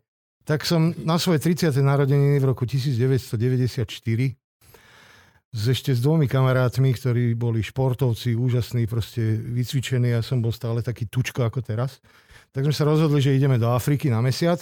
Kúpili sme si letenky, preleteli sme proste British Airways do Nairobi, tam sme hneď na druhý deň sa z tej Kene presunuli do Tanzánie, tam sme prišli do prvej takej väčšej dediny, kde sa dalo. Ešte v noci sme proste pobehali po tých uličkách a hľadali sme niekoho, kto má proste gázik, Land Rover alebo niečo takéto auto, tak sme našli. Dohodli sme sa, že ideme, ja neviem, na 8 dní a ráno sme sa pobali, vyspali sme sa tam v nejakom takom hoteli na zemi, neviem, čo to bolo, to je jedno. Na druhý deň ráno, hneď skoro ráno sme proste prišiel pre nás ten šofér, dohodli sme sa na cene, koľko mu dáme, paušal. Prišiel aj ešte s ďalším človekom a povedal, že toto je kuchár a ja mám zbraň, ja vás budem ako ranger chrániť a on, vám, on sa bude o vás starať. A my traja chalani sme išli proste na Land Roveri, ktorý mal tú otváraciu strechu, niekam, kde sme nikdy v živote neboli a ja vnútorne, napríklad som čítal od, v detstve Smelý zajko v Afrike alebo Hemingwaya, proste tam on je leoparda zasneženého, zasneženého na Kilimanjáre a neviem čo všetko. Čiže niekde to tam bolo v tom podvedomí, že áno, toto je to, kam som chcel ísť. Dal som si to k svojej 30 a sme sa už potom cestou, že no, keď tam už pôjdeme, tak poďme na Kilimanjaro. Tak sme si vyzistili, že proste do Kilimanžarského národného parku pustia denne, lebo to je park, do ktorého nemôže ísť hocikto, pustia denne proste 50 ľudí, musí si zaplatiť poplatok a my sme si to spravili, ale ešte predtým sme boli na takom malom safari, teda výlete a, a vy, vy, my sme, vrátim sa potom k tomu výletu, my sme vyliezli na to Kilimanjaro, sme išli 4 dní hore a 2 dní dolu. A ja s týmito svojimi kilami, keď som vyliezol hore a už sme tam sedeli a už som vedel, že tuto na celom africkom kontinente nie je ani o centimetr vyššie miesto, to je koniec mojej cesty, vtedy celé moje nadšenie padlo. Zapálil som si červenú malborku, o chvíľu mu začalo byť zima, lebo tam bolo, ja neviem, minus 20. Zažil som na Kilimanžare v tom čase ešte ten ľadovec, ktorý tam bol, neviem koľko, 100 tisíc rokov. Zažil som východ Už nie je, slnka ak by ste sa chceli Áno, spýtať. áno. Už nie je. po tých, po tých rokoch nie. Zažil som to, že my sme vyliezli hore a akurát začalo vychádzať slnko, čiže to sa nedá opísať, aké farby to malo. To není, že z lietadla vidím slnko. Nie, ty si to dosiahol vlastným, vlastnou energiou, dostal si sa na to miesto, vedel si tam a videl si tie farby, ktoré sa odrážali cez ten ľadovec a to bola od slabolinkej bielo-belasej až po tmavo hlbokom modrú, proste všetky odtiene len v tom, len v tom ľadovci a tak ďalej, že to je, ja, ja to mám tak vytetované v mozgu, že ja z tohto zážitku kilomanžarského žijem celý svoj život potom. Predtým som žil tým, že tam chcem ísť a túžim potom a rojčím a teraz bol som tam. A ja sa môžem hoci koho spýtať, kto ma uráža a bol si na Kilimanžare. Vieš, ja mám svoj vrchol za sebou. Tak hej, ale musíte uraziť, čo sa týka turistických schopností. Nemôže prísť, ako sa tá kniha je na piču. A bol, bol si na Kilimanjaro? Počuj, čo to má s tým? Čo, to, čo, ide o to spochybňovanie, že či som schopný niečo dosiahnuť. Vrchol niečoho. Áno, ja ho no. dosahujem každou knihou, každým činom, ktorý urobím a snažím sa takto žiť celý život, lebo to mám v sebe. Niekto to nemá v sebe a uspokojí sa aj s Tatrami. Ja ťa pochádzam. tak nie, pre mňa malé, to je iba počlenky. Aj pre mňa sú už Tatry, vieš. som tam nie, nie, nie, neznevažujem, Tatry sú super, ale Jasne. ja nie som turista. Ja, ja som, som proste chcel vyliezť na Kilimanjaro. Ja som ale chcem povedať, dosť. chcem povedať, že 21. oktobra 1994 keď sa dozvedela tanzánska vláda, že Kali vyliezol na Kilimanjaro, tak vydali dekret a premenovali to na Kalimanjaro. Takže prosím ťa, oslovuj to správnym geografickým názvom. Kalimanjaro. A ako náhle tam zmizol ten snehobiely ľadovec, tak už to stratilo meno Kalimanjaro, lebo... Hej, no tak pre, už pre mňa to stratilo cenu. Ja už tam druhýkrát nepôjdem na ten vrchol, lebo už mám. Nie, ja som myslel iného Kaliho. Ale vrátim sa ešte k Afrike. Spúkalo to, hej. Že keď, sme boli, keď sme boli tam na takom typickom safari, tak ten náš šofér nám o videli sme žirafy, zebry, neviem čo. Ešte sme nevideli hrocha, no tak ideme k jazeru a budeme pozerovať hrocha. Hroch je. A my sme ho stále, stále sme ho provokovali, že poďme tam, kde nechodia turisti tak sme nakoniec boli aj v takých odlahlých dedinách, kde proste prišli malé deti a škrábali mi na ruku, že čo to mám biele. V živote nevidel biele. A to ma fascinovalo. A tam som sa potom akoby túžil uh, vrátiť. Tam som sníval, že pôjdem do takej dediny, čo aj na mesiac, na, na rok. A tam budem s nimi žiť, pretože oni sú čistí ľudia. Už sa mi to nepodarilo, už som toľko ne, nenašiel peniazy, aby som si tam odcestoval. No, ja by som chcel ísť Afriku a chcel by som ísť uh, Latinskú Ameriku prales. Áno, choď. Choď, choď, choď. Najprv veci. snívaj, najprv snívaj, uvoľni fantáziu a uvidíš, že ťa tá fantázia dovedie k tomu, že to urobíš. Hm? Pozor, z roku 2000... Tak my sme extrémne cestovateľské s mojou pani manželkou, čo to je vlastne, to ani nemusím snívať. To, teraz čo, vlastne toto, čo som povedal Povedz práve. Ivane. No už som po, už, už, sa to stalo, povedal, hej. Už sa stalo, bro. Do roka, do dňa. E, e, nadviažem na túto moju akoby vysokohorskú turistickú kariéru, tak vlastne potom prišiel po tej Afrike v 94. 95. som skrachoval, naozaj 3 roky som sa zašil a robil som proste nájomného robotníka, lebo ja by som nevedel s tým žiť, aby som bol niekomu dlžný, kor štátu.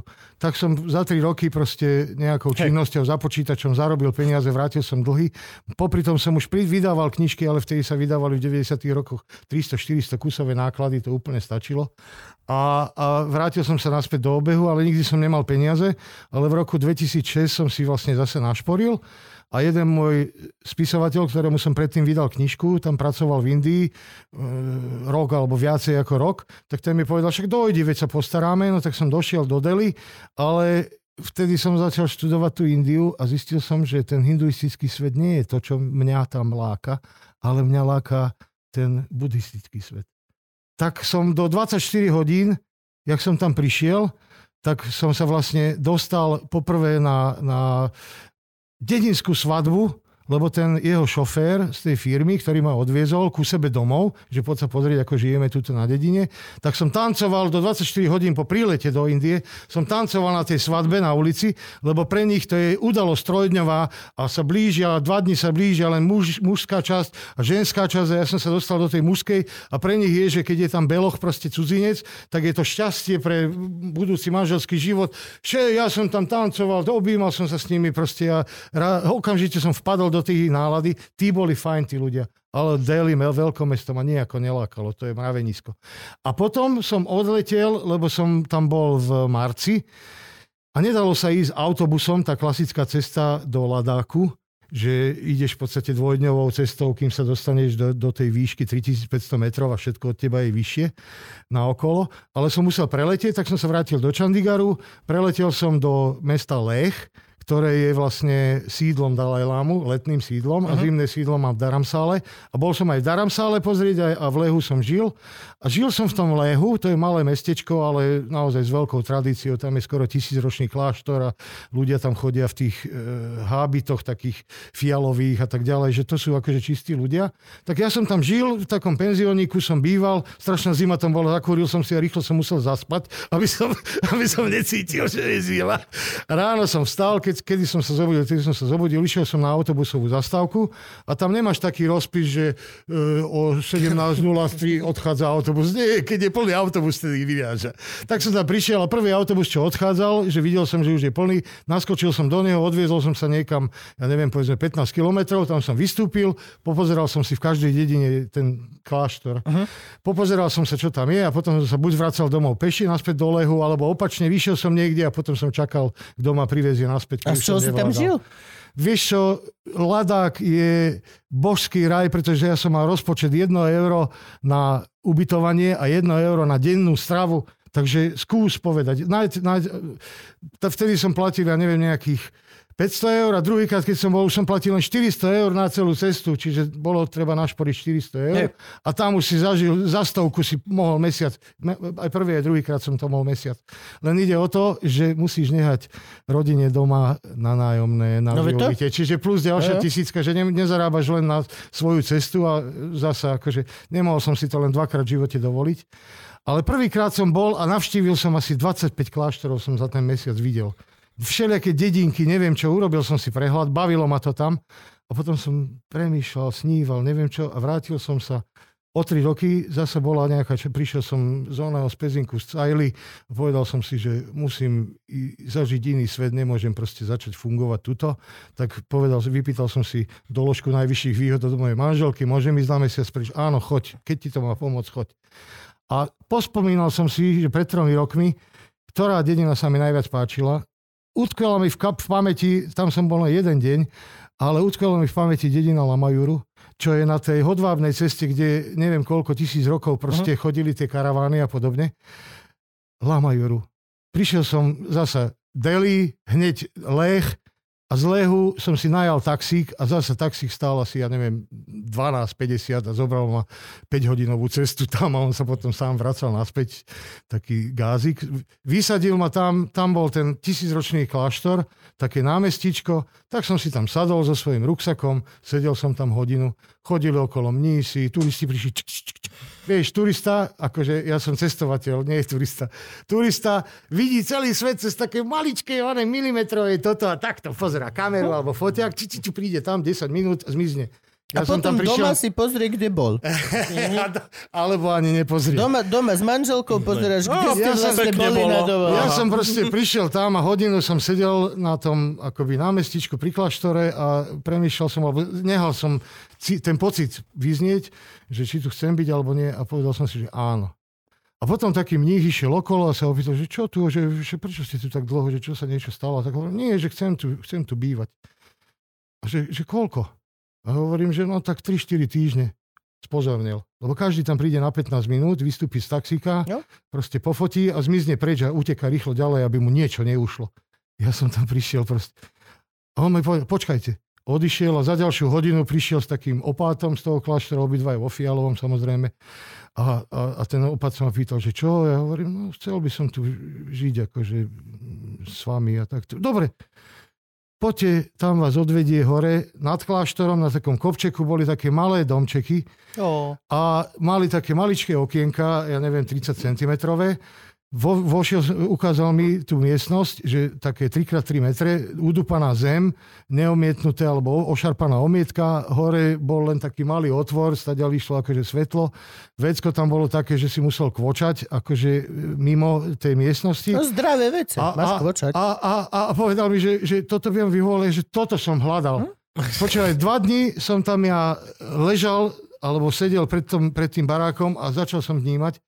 Po týždni po týždni som prestal rozmýšľať po slovensky, ako si oddychne chirurg, ktorý robí takéto malé pohyby, no zober si kladivo a on proste golfuje, alebo ja neviem čo, proste presný opak toho. Ako si oddychne vydavateľ, ktorého pracovným nástrojom je Slovenčina? Ako zabudne na to, že je Slovenčina v Tatrách? Nie. No Toto, a mne sa to tam, a tam splnilo. polština zase akože ja som, ja som manželke povedal, že cestovatelia netelefonujú a neposielajú pohľadnice. tak som jej povedal, How že, convenient. že zavolám ti, že dobre, prišiel som a zavolám ti, že dobre, zajtra odchádzam, všetko v poriadku. tak aj bolo. A že to preto, nechceš mi volať? No, no, no, to cestovatelia nerobia. How convenient for you. Povedz, že neposielajú pohľadnice a pochopí to. No a ide o to, že ja som vlastne tam začal žiť ten svet, ktorý oni tam 4000 rokov v tej výške, to bolo myslím, že 4 km bola nadmorská výška a všetko bolo ostatné ešte vyššie, vieš. Majú dobrý tabak? A, Majú dobrý tabak? Pozor, tam som nefajčil. Ani, ne, a... Nič som nerobil, ani som nepil. Nechceš, to nič. si tam ti nechutí. Lebo ja som žil tak ako oni. A počka, oni ani hašiš nefajčia.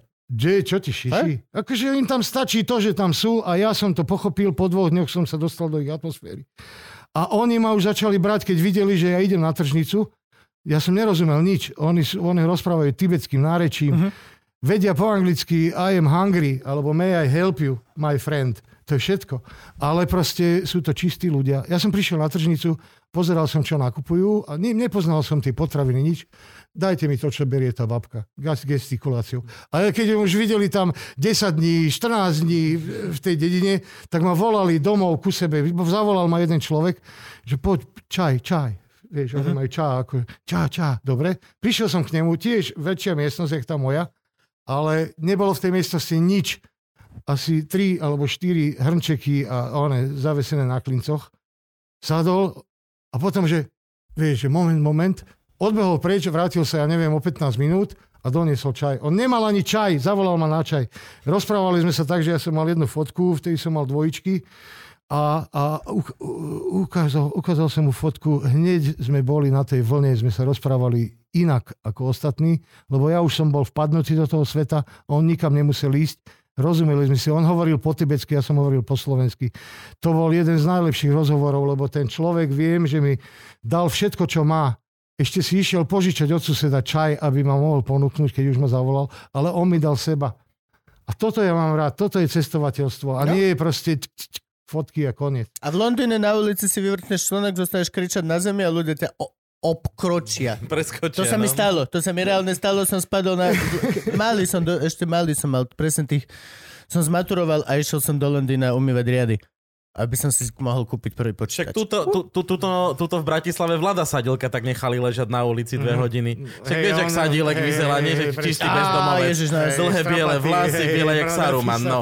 A tiež, ak on o paličke už dlho chodí, tiež mu ruplo niečo, padol na zem a dve hodiny ho ľudia obchádzali, že no, bezdomovec a ja som mal, ja som mal, že... divadelník. V, Lo- v Londýne som toto mal presne, že som si vyvrtol členok, zostal som na chodníku, akože fakt som, že a ľudia Neboli to, že hodiny nič, ale akože ľudia pred tebou spadol chlap a začal a, a, a ty len ideš, ani nespomalíš a len ho prekročíš a ideš ďalej. A iba, že OK, dobre, OK, starám sa o seba, OK, došlo mi to. Jebať, a, ale považujem to za dobrý moment. Úplne doteraz to považujem za ťa. veľmi dobrý moment. Takisto ako keď som objavil, že za dve, e, dve libry si kúpiš vypražené kura burger. Tiež veľmi, veľmi motivačný moment v mojom živote. Ale normálne si to pamätám, ako som si vtedy uvedomil, že OK, toto je úplne naozajstný život. Toto, toto je naozajstná vec. Si tu sám, každý má v piči, tvoja rodina je stovky kilometrov vzdialená, kebyže sa hoci čo stane, sú to dni, pokiaľ niekto priletí za tebou. Fuck it, si, mm. porieš si sám. A ja som si poriešil, som sa dokulhal, po ceste som si kúpil burger za dve Ej. Ale je to halus, je to proste, je to sranda, že vlastne v každom živote máš takéto svoje aj Kilimanjaro, aj proste veci, ktoré máš Poviem jeden moment vec. v priestore a v čase, ktorý ako sa povie to slovo, nie zmorfujete, ale vytvorí, vytvorí istý aspekt teba samého, ktorý od toho momentu mm. pretrvá v čase a v priestore, lebo ho nesieš v sebe od toho momentu ďalej. Všade, kde si, všetky konverzácie, všetky veci majú little touch of Kilimanjaro, alebo mm. no proste... No, no. Proste nevieš, čo chceš, snívaš o tom a keď to dosiahneš, vieš, že si to urobil. Hej, to je podstatné v živote. To je, u mňa je, toto je profesionálny život taký. Viem, že som urobil dobre tú knihu. Ale okamžite len zabudnem a hneď sa venujem niečomu, z čoho tiež chcem urobiť dobrú knihu.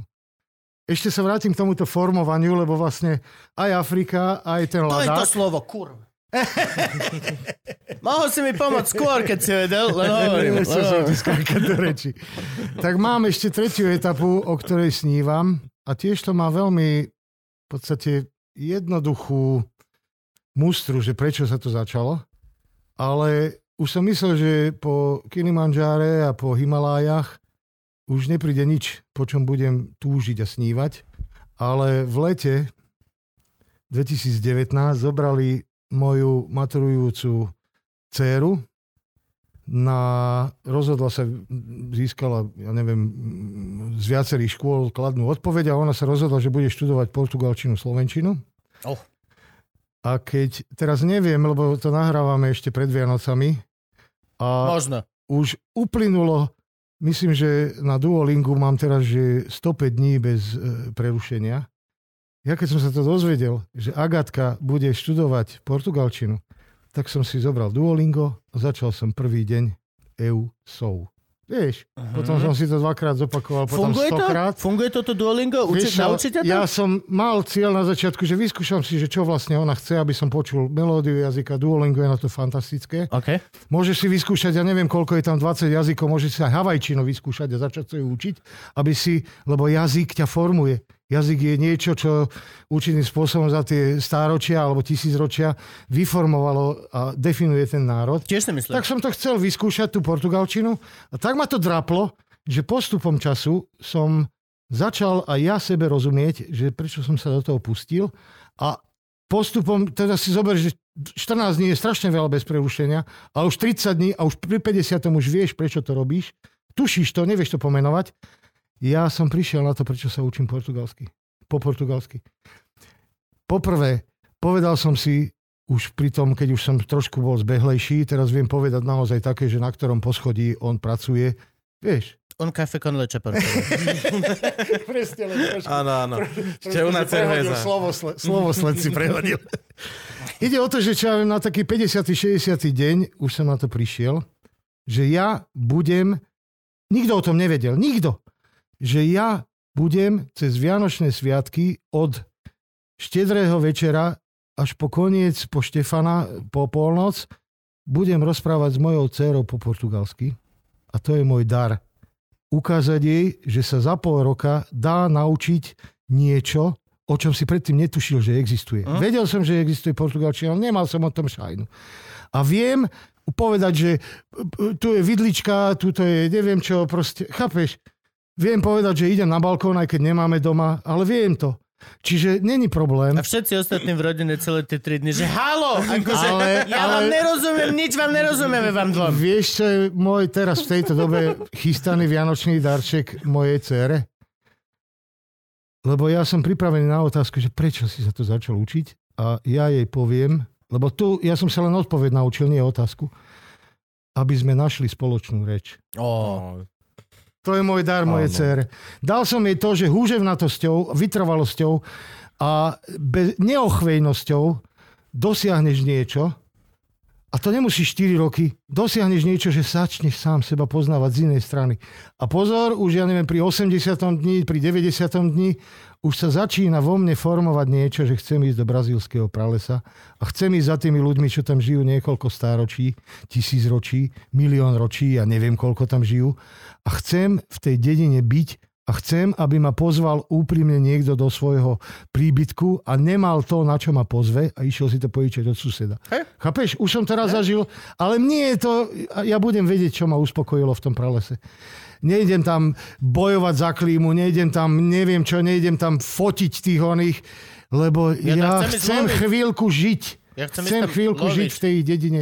Chcem pochopiť, prečo odtiaľ neodišli do Rio de Janeiro, kde sú bary hocikedy otvorené a môžeš tancovať na ulici, kedy chceš. Prečo žijú v tom lese? Prečo majú takýchto hadov okolo seba? Prečo im tam lietajú všelijaké moskyty a ne, neujdu stadial, lebo im to znepríjemný život?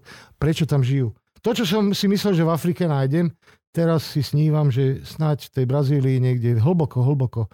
Nie, ja, mňa Rio de Janeiro tiež nezaujíma. Akože čo, dobre, sú tam otvorené bary a hotovo. Keď tak nejaká Ale- malá dedina Ale mne sa to vyformuje. A ja sa po, Brazí- po, po portugalsky naučím, lebo viem, že oni po anglicky nebudú vedieť nič, možno po španielsky, ale po portugalsky, keď je to úradný jazyk, tak tam aspoň v tej dedine Hej, aspoň jeden bude vedieť. Tak ako v, tej, v tom Ladáku, v, v tom Lamajuru, v tej dedine.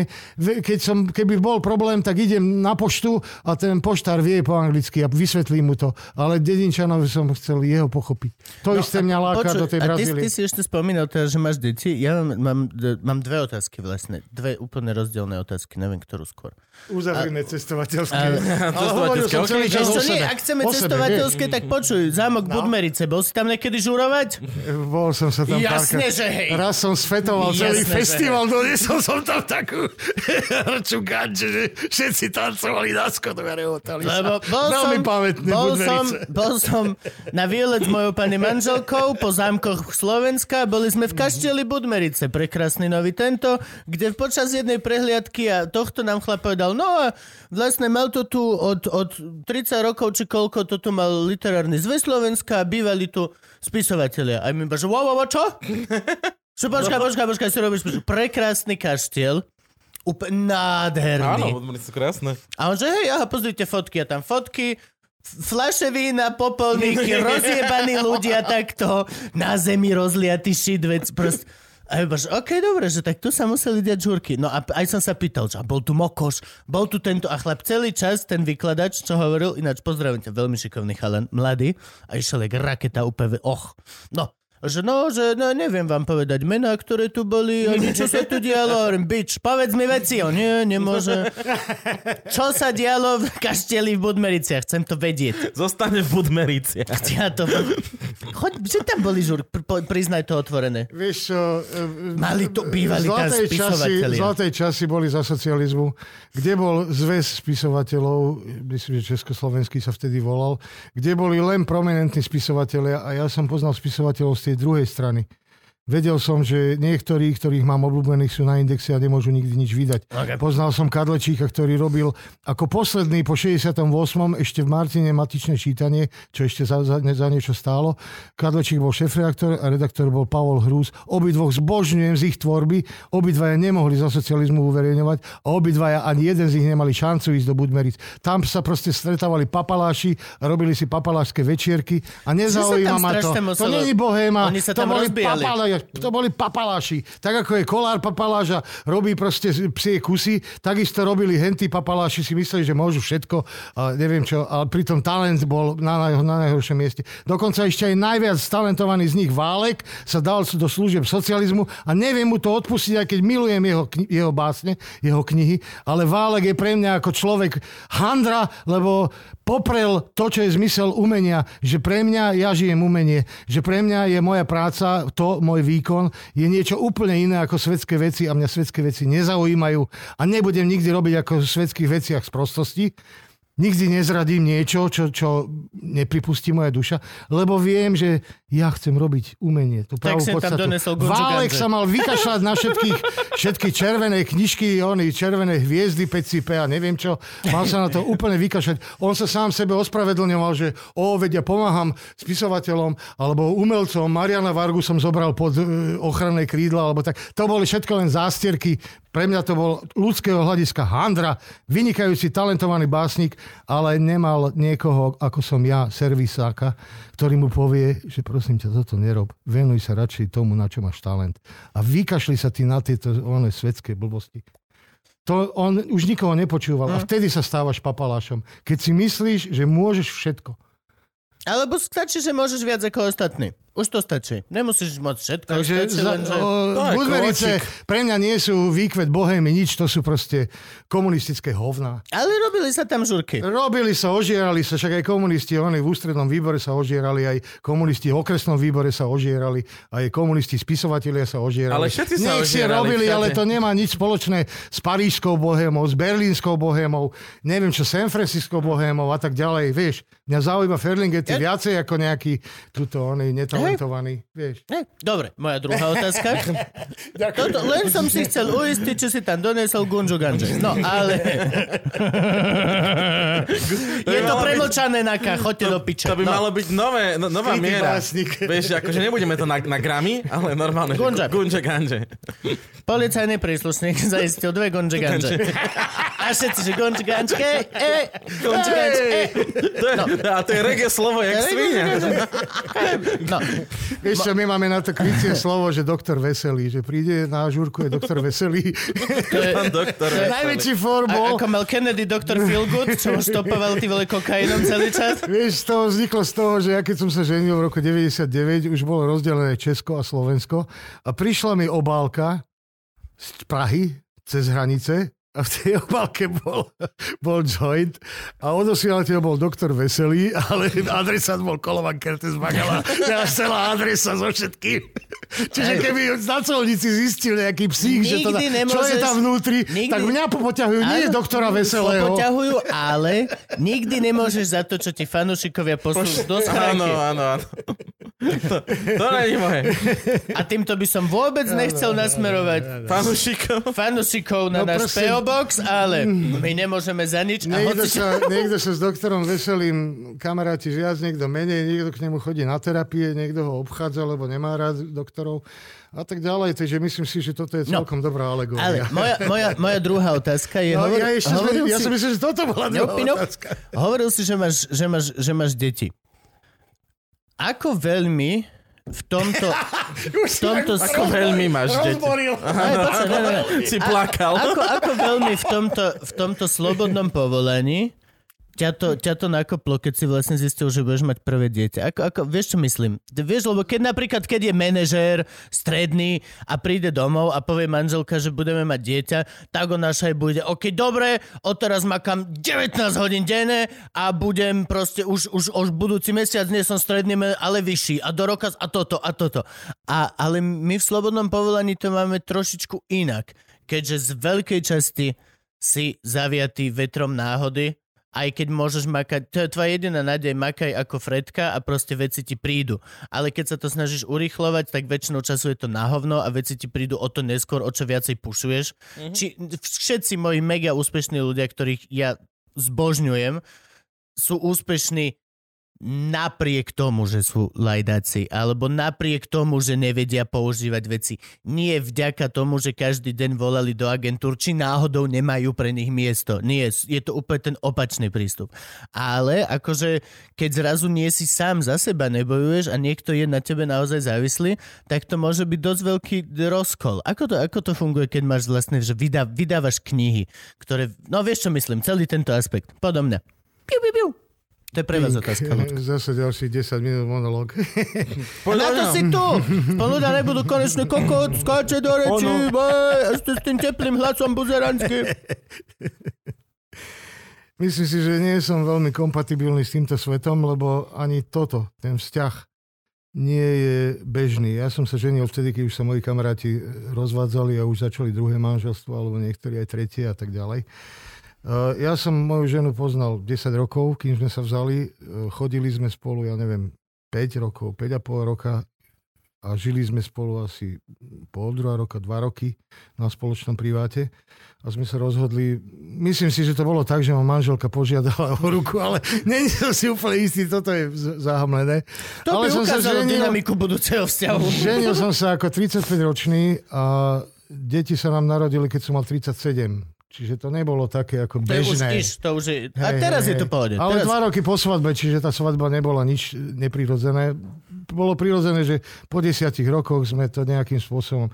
e, Ženil som sa v modrom kostolíku, čiže zase romantika. Ó, áno, áno. Prišiel nám zablahoželať, ja neviem, Tomáš Janovic mi dal knižku Tomáš Garik Masaryk, jak pracovať. Doteraz som mi neotvoril. Prišiel Je Ju- dobre ju vlastniť, ale... Prišiel Julius Satinský a daroval mi takúto veľkú mincu, ja neviem, 15 cm čistého striebra a povedal mi, že toto je rodinné striebro, ktorým zakladám váš... Dotedy som žiaden predmet strieborný ani zlatý nekúpil, ale nevadí. Mám od Satinského proste strieborný poklad. rodinné striebro mám založené. No, jasné, veľká svadba. Potom sme tancovali v Gunagu dole v pivnici, kde hral Big Bastard Beat Band of Bratislava a my sme tam do rána proste žúrovali a super. No, ale nie je tomu, to chcem povedať, že nie je za to som sa ženil, že hú, teraz sa volá, čo stalo a rýchlo to legalizujeme. Nie, prirodzený postup. Chodí s niekým, páči sa ti, stáva sa tvojim kamarátom a keď pochopíš, že toto je žena na celý život, tak si ju proste zoberieš A pokračujete takisto, ako keď ste chodili spolu, keď ste sa prvýkrát držali v ruke a tak ďalej. A keď prídu deti, prídu. A nám sa narodili dvojičky. A dievča chlapec. Väčšina civilizácie by sa uspokojila, že áno, chcem mať dve deti a dievča chlapca, aby som, vieš, uh-huh. no nám bolo málo, ešte o tri roky ďalší syn, vieš. No a teraz ide, ide o to, že zasa môj systém života je rojčenie a keď príde k činu, tak ho urobím najlepšie, ako sa dá. Sú to najlepšie deti na zeme guli, aké som si mohol kedy vysnívať. A sú, aké sú a ja ich podporujem v tom, čo ich baví. Uh-huh. Lebo, lebo toto som nedostával od rodičov nejakým spôsobom, lebo ja som pochádzal, ja neviem, zo Kertes je pomaďarský záhradník, čiže som pochádzal akoby uh-huh. z takého rodu, že mali sme 300 rokov zeme neboli sme kúlaci, ale starali sme sa o seba a potom v 50. rokoch starému otcovi zobrali tú zem komunisti a povedali mu, môžeš tu byť predseda družstva.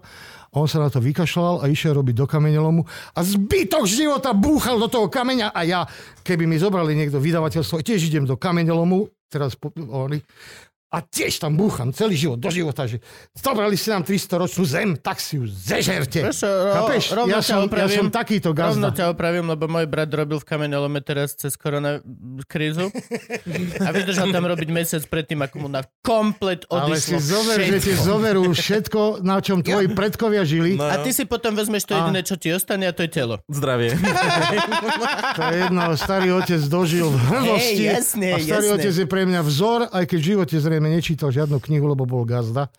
Je pre mňa vzor, lebo na niečom robil, na niečom pokračoval a keď nemohol, nepokračoval, nepodlizoval sa, mohol prežiť akože odborník yep. na niečo, nepodlizoval sa tam komunistom, zobrali ste si ho, tak si to zožerte a ja budem zvytok života búchať do kameňa. Ja viem, koľko energie dal do toho kameňa. Všetko, čo bolo v ňom zlé. Ja, no, Takže toto by sa stalo, keby som nemohol vydávať knihy. Bohužiaľ, veľakrát sa to stalo, tak... že som zbankrotoval a vždy som sa vrátil z toho kameňa lomu naspäť. Akože ja tiež, chvála Bohu, chvála ja tiež Bohu. radšej som cez krizu vymyslel ešte ďalšie dva podcasty, ako by som mal robiť v kameňolome probléme. No, to rovno. Nie, brácho, kamo, po mesiaci bol. vyzeral, vyzeral jak pásavec. Tie mal všetky tie nálepky na sebe, tie, no, tie protibolesti. Tu, tu boli, tam boli, na ňom hej. nebolo miesto, kde by nemal nalepený flyster. Ty to bolo, a fakt bolo vidno, že chudák trpí proste. Na, nad, nadkriatli sme, že to bola otcová vetva, gazda. A mamina vetva, to má moja mama jedno veľké chodiace srdce. To nepoznám čistejšieho, lepšieho človeka na zeme guli. A ona napríklad tiež čítala knihy v maďarčine a neviem čo, a keď sa dozvedela, že, že proste vydávam knižky, tak začala čítať slovenskú literatúru. A prečítala, ja neviem, všetkých tých 400 alebo koľko kníh som vydal. Aj také, čo mu neviem, že nemôže rozumieť nejakému Edmundovi Hladkému, nerozumie pomaly ani Bal, alebo ja. Ale moja mama ho prečítala, lebo som mu vydal dve knihy. Rozumieš? Správne, je to je, dobré je, maminové Edmund Hladký je, je autor veľmi náročný a je autor spisovateľ pre iných spisovateľov napríklad. To je to iná kategória, ale nie, nechcem odbáčať. Vrátim sa k tomu. To, to každý že, pozná. My máme komikov, máš, ktorí sa páčia iba máš komikom. po jednej vrstve, po meči aj po praslici niečo v sebe a ja som si za to zobral to tretie meno, lebo som si chcel aj mamu uctiť, aby to neostalo iba v otcovej vetve. A moje deti niečo dostávajú od nás, od mojej manželky a z jej vetvy, a oni boli vola kedy zemania, šlachtici, neviem čo, aj priezvisko má také. Ja, ja som ten gazda, ten zemitý, neviem čo, ten pracujúci. Ale moje deti, ja neviem čo získali. Oni sami pochopia, že čo od nás získali. Ale keď mi povedali, že chcem chodiť na klavír, 50 eur mesačne a už potom druhý, aj tretí, až už 150 eur mesačne a po roku odpadol jeden a potom druhý a potom už ani jeden, nevyčítal som im. Alebo povedali, že ide, ideme na judo, ideme na judo, tak jeden, potom všetci traja na judo, potom jeden odišiel, mne sa nepáči kontaktný šport, neviem čo.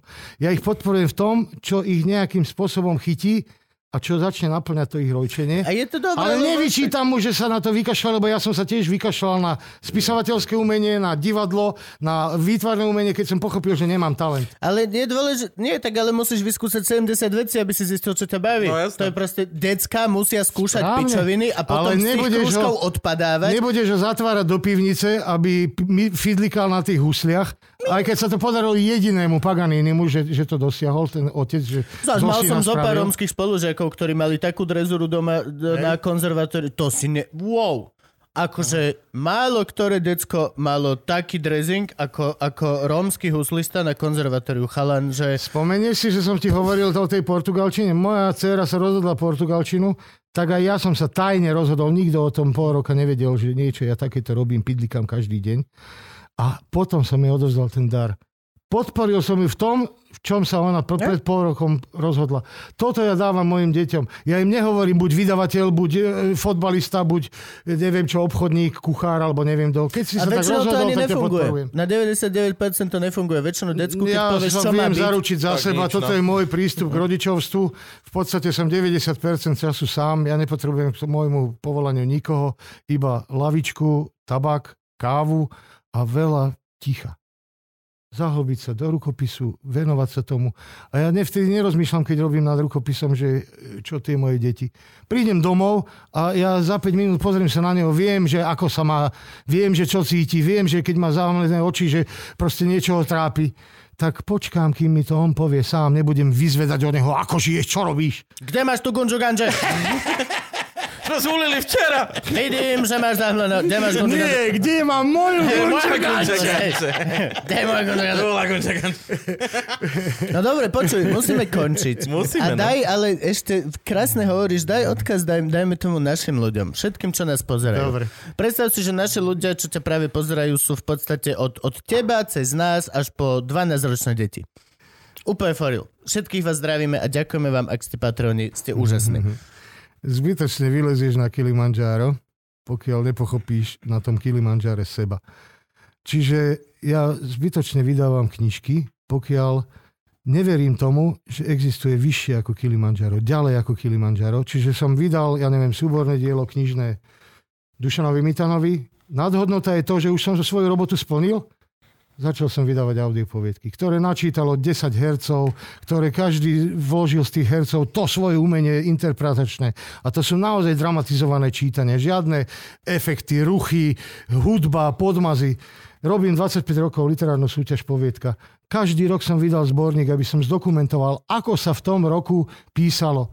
Kto sa dostal do finále, teraz to začnem robiť aj pre tých, ktorí už nemajú čas čítať, ale pustí si toto v autorádiu, a môže počúvať, nemusí počúvať nejaké blbé rádia, kde mu každý, každú chvíľu niekto kvíka, ale si vypu, vypu, vypočuje si, ja neviem, 20-30 minútovú kontinuálnu poviedku a vhlbí sa do nej. Čiže toto je tá nadhodnota. Vždy príde väčšie, vyššie Kilimanjaro, ale najprv musíš snívať o tom prvom. To je môj odkaz ľudstvu. Venujte sa niečomu, svojmu rojčeniu, potom z neho vyberte čin a keď ten čin urobíte, snažte sa pochopiť seba. To je jediné. Ja si myslím, že sám seba dosť poznám. Za tých 30 rokov vydavateľskej praxe viem o tom, aký mám názor na literatúru, ale sám si ho aj vyvraciam, lebo Koloman, Kertes a Bagala sa zvyknú hádať a to by si teda počul ten ruch, že keď sa to naozaj spustí v tej hlave, ale výsledok je kompromis a výsledok je, je zhodnotenie, že či to bolo správne alebo nie. Svedomie je najväčší nepriateľ. Takže tak, lesky. Ľubíme vás, držte sa. Zostaňte v bezpečí. My ti dáme ešte darček, lebo Oh, si Gabo nám... ťa obrenduje. Máš, ty si nám... Je to, je to, je to 2XL je najväčšie, ktoré máme. Kristus, takže musím schudnúť do Áno, toho. máš motivačné. Luživčak, Ďakujem, podcast ďakujem. Morské To je motivácia. To je hostovské tričko, že si bol hosťom. Áno, Luži... máš to tam vytetované vzadu. Luživčák je moja obľúbená relácia. Len tak ďalej, chlapci. Pripijam si S s kávou. vašou kávou, s kávou vo vašom hrnčeku. Čaute. Páni. Na zdravie. Čaute, A nech je tento rok oveľa šťastnejší ako ten minulý. A vlastne toto bude január. Dajte sa očkovať, vy kokoti. Hneď ako bude možné. Čaute.